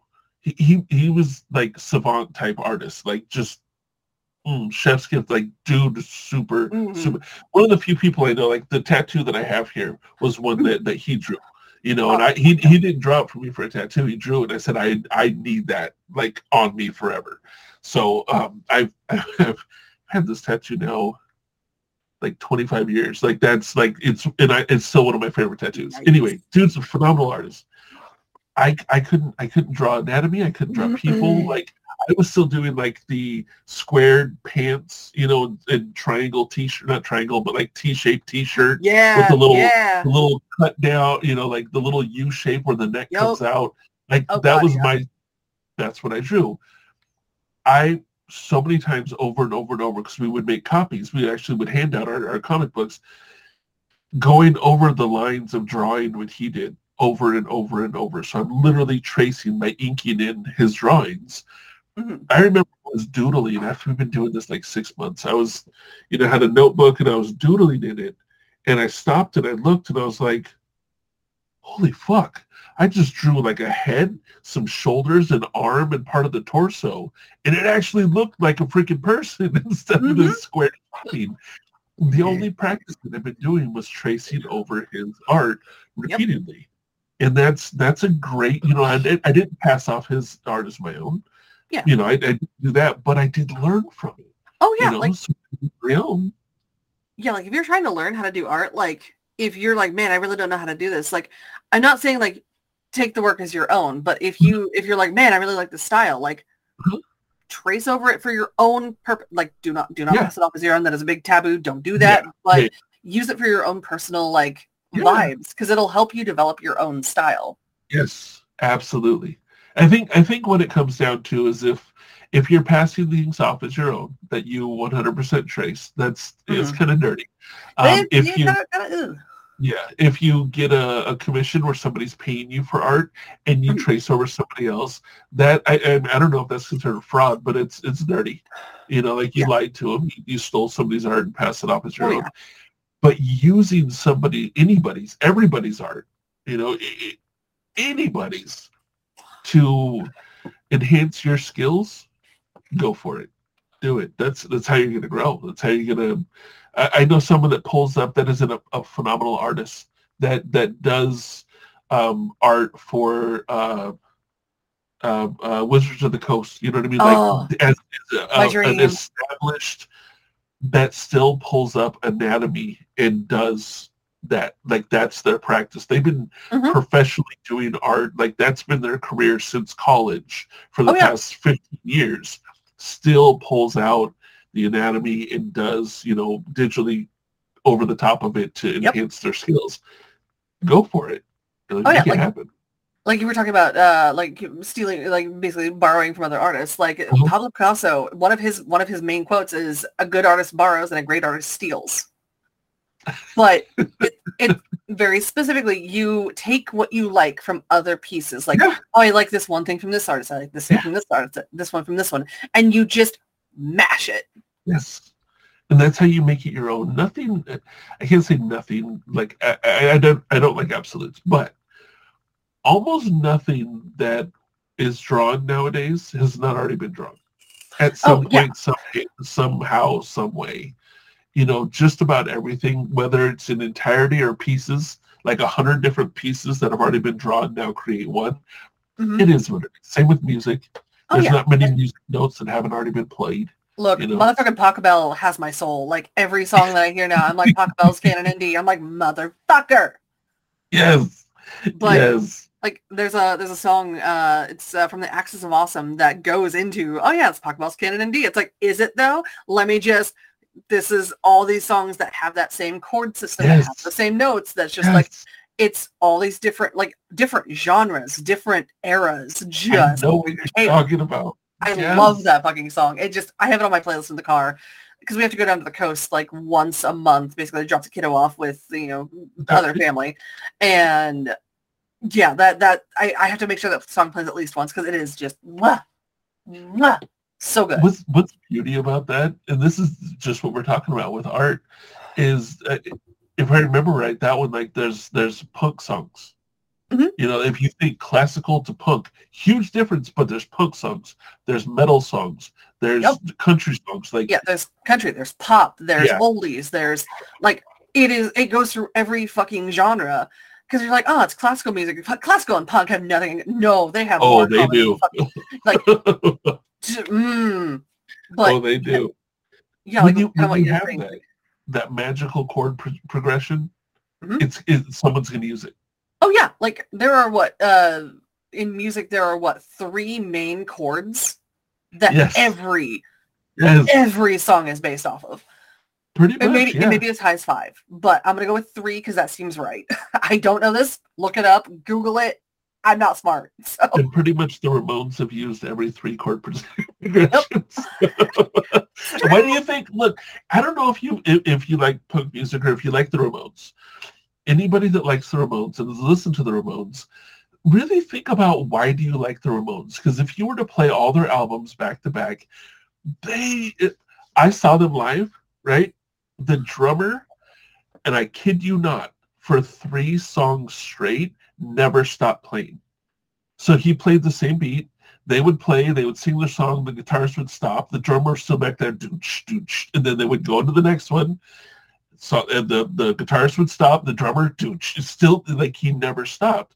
Yeah. If you think about it, the Ramones, they do have some variations, but for the most part, they play 3 chords in a song.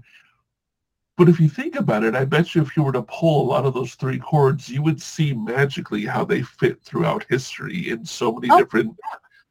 And that is a reason they found the formula of someone loving what you're doing. Mm-hmm. The Ramones, you know. Another band, if you want to go into a different genre, AC/DC does the exact same thing. Yeah, same vibes, same vibes. Why do people like AC/DC? Like, I've listened to it and I'm like, what the fuck? But something's catchy about them. Yeah. Those chords. It's the chords. It's the chords that echo from... you know, Pachelbel to this, to that, to did. Like, the only reason I bring up Pachelbel so much is because Pachelbel is, look, there's a song of just like, I think it was a comedian that was like, Pachelbel, I'll see your ass in hell. Like, you know that one. Because after I heard his little stand-up skit, I hear Pachelbel everywhere I go, every single place. It's there. It's everywhere. How much do you want to bet Pachelbel picked up that chord progression from somewhere before? Oh, I guarantee it. Guarantee it. Like, we as a species, like we as the human race, have been making music since before we were making art. Music has been the thing that has defined us as people. I guarantee you those four chords are back in the caveman days. Yep. I'll take no substitutions. Dude, the two oldest things in human being history, music and prostitution, like those are the two oldest things that you're going to find right there. In those chords, you're going to find from the beginning. I was trying to find a way to tie it into a prostitution joke, but we'll just go with those chords. We're at the very, very, very beginning. Yep. It's awesome, though. Like that's. I love that you have that idea and that concept and that feeling about your art. That hey, this is how I'm going to learn. This is how I'm going to grow. I'm going to do me. When I do my stuff, but it's not like if I don't 100% just pull this out of my ass, then it's not real. No, we learned from, there's probably 101 furry pictures that you've seen that you're like, I like this. Oh, God, yeah. Like, I scroll through on Fur Affinity, and I see kind of, like, the trends. Because a big thing about doing art is also checking out the trends and seeing what works and what doesn't work and what's being recreated. And it's like, I'm not going in through and like intentionally recreating something, but there was a character that I did. It was like a Siamese cat dragon thing. And I swear, like, someone was just like, oh yeah, this reminds me of this. And I'm like, I've never seen that before, but let me go look. And sure as shit, like other than a few minor differences, it was very close. And I'm like, I've never heard of this person before. This is complete happenstance. This is a good representation of things have been done before. Like, just because you have like this idea does not mean that someone else hasn't had the exact same idea. And it's like, and it's not stealing. Neither one are aware of the other, but it happened. Well, and you probably both, whether it was conscious or subconsciously, were looking at some of the same pictures that went into 10 different pieces from 10 different pieces of art created that you made. They could have been looking at the same things, had the same idea, and went into that's the difference too of you copying somebody's, right? And looking at a whole bunch of them and going, I like this, and I like this, and I like this, and then creating your own. It's like saying every casserole is the same. They may be made up kind of this, but one has chicken, one has beef, one doesn't have vegetables, one has green beans, what like there's different things that go into each one. Exactly. Like every dinner is a dinner. And each person, like, each area is different. Like, your kitchen is different. It's going to be set up this way. Or, like, your house is in this climate versus this climate. And this is how you have your oven. And just, like, it's so many different variables coming in to make the same thing. It's crazy. Yep. No, I like that. I like your mindset on that. I like the way that you look at it. It's really healthy for art. It's really healthy for artists, which is freaking awesome. So I do have one more question for you. This is a big one. This is a big one. This one, this one's crazy. Oh, this one's going to change your opinion of me, definitely, if I answer wrong. Man, Here's the question. Do you love me? Yes. Unequivocally. Undoubtedly. That is all we need. I do have one more, okay? And this one, no pressure, but it will change the way the world sees you. This is a fine line between love and hate. Oh, shit. Here's where I make or break myself right here. No pressure. There's only one right answer out of a sea of... No, I'm kidding. What I was just wondering is like... What are your like future goals? Like either Twitch, not Twitch, art. Like where do you see yourself going with what you're doing? All right, so dream job is to do freelancing for Wizards of the Coast. I want to work on Magic the Gathering. I think that would be the coolest fucking shit. Or even just working on like their D&D stuff. Like Wizards of the Coast is like, that's dream job. Where I actually see myself doing the same shit that I always do, trying to take over the world. Hell yes. There we go.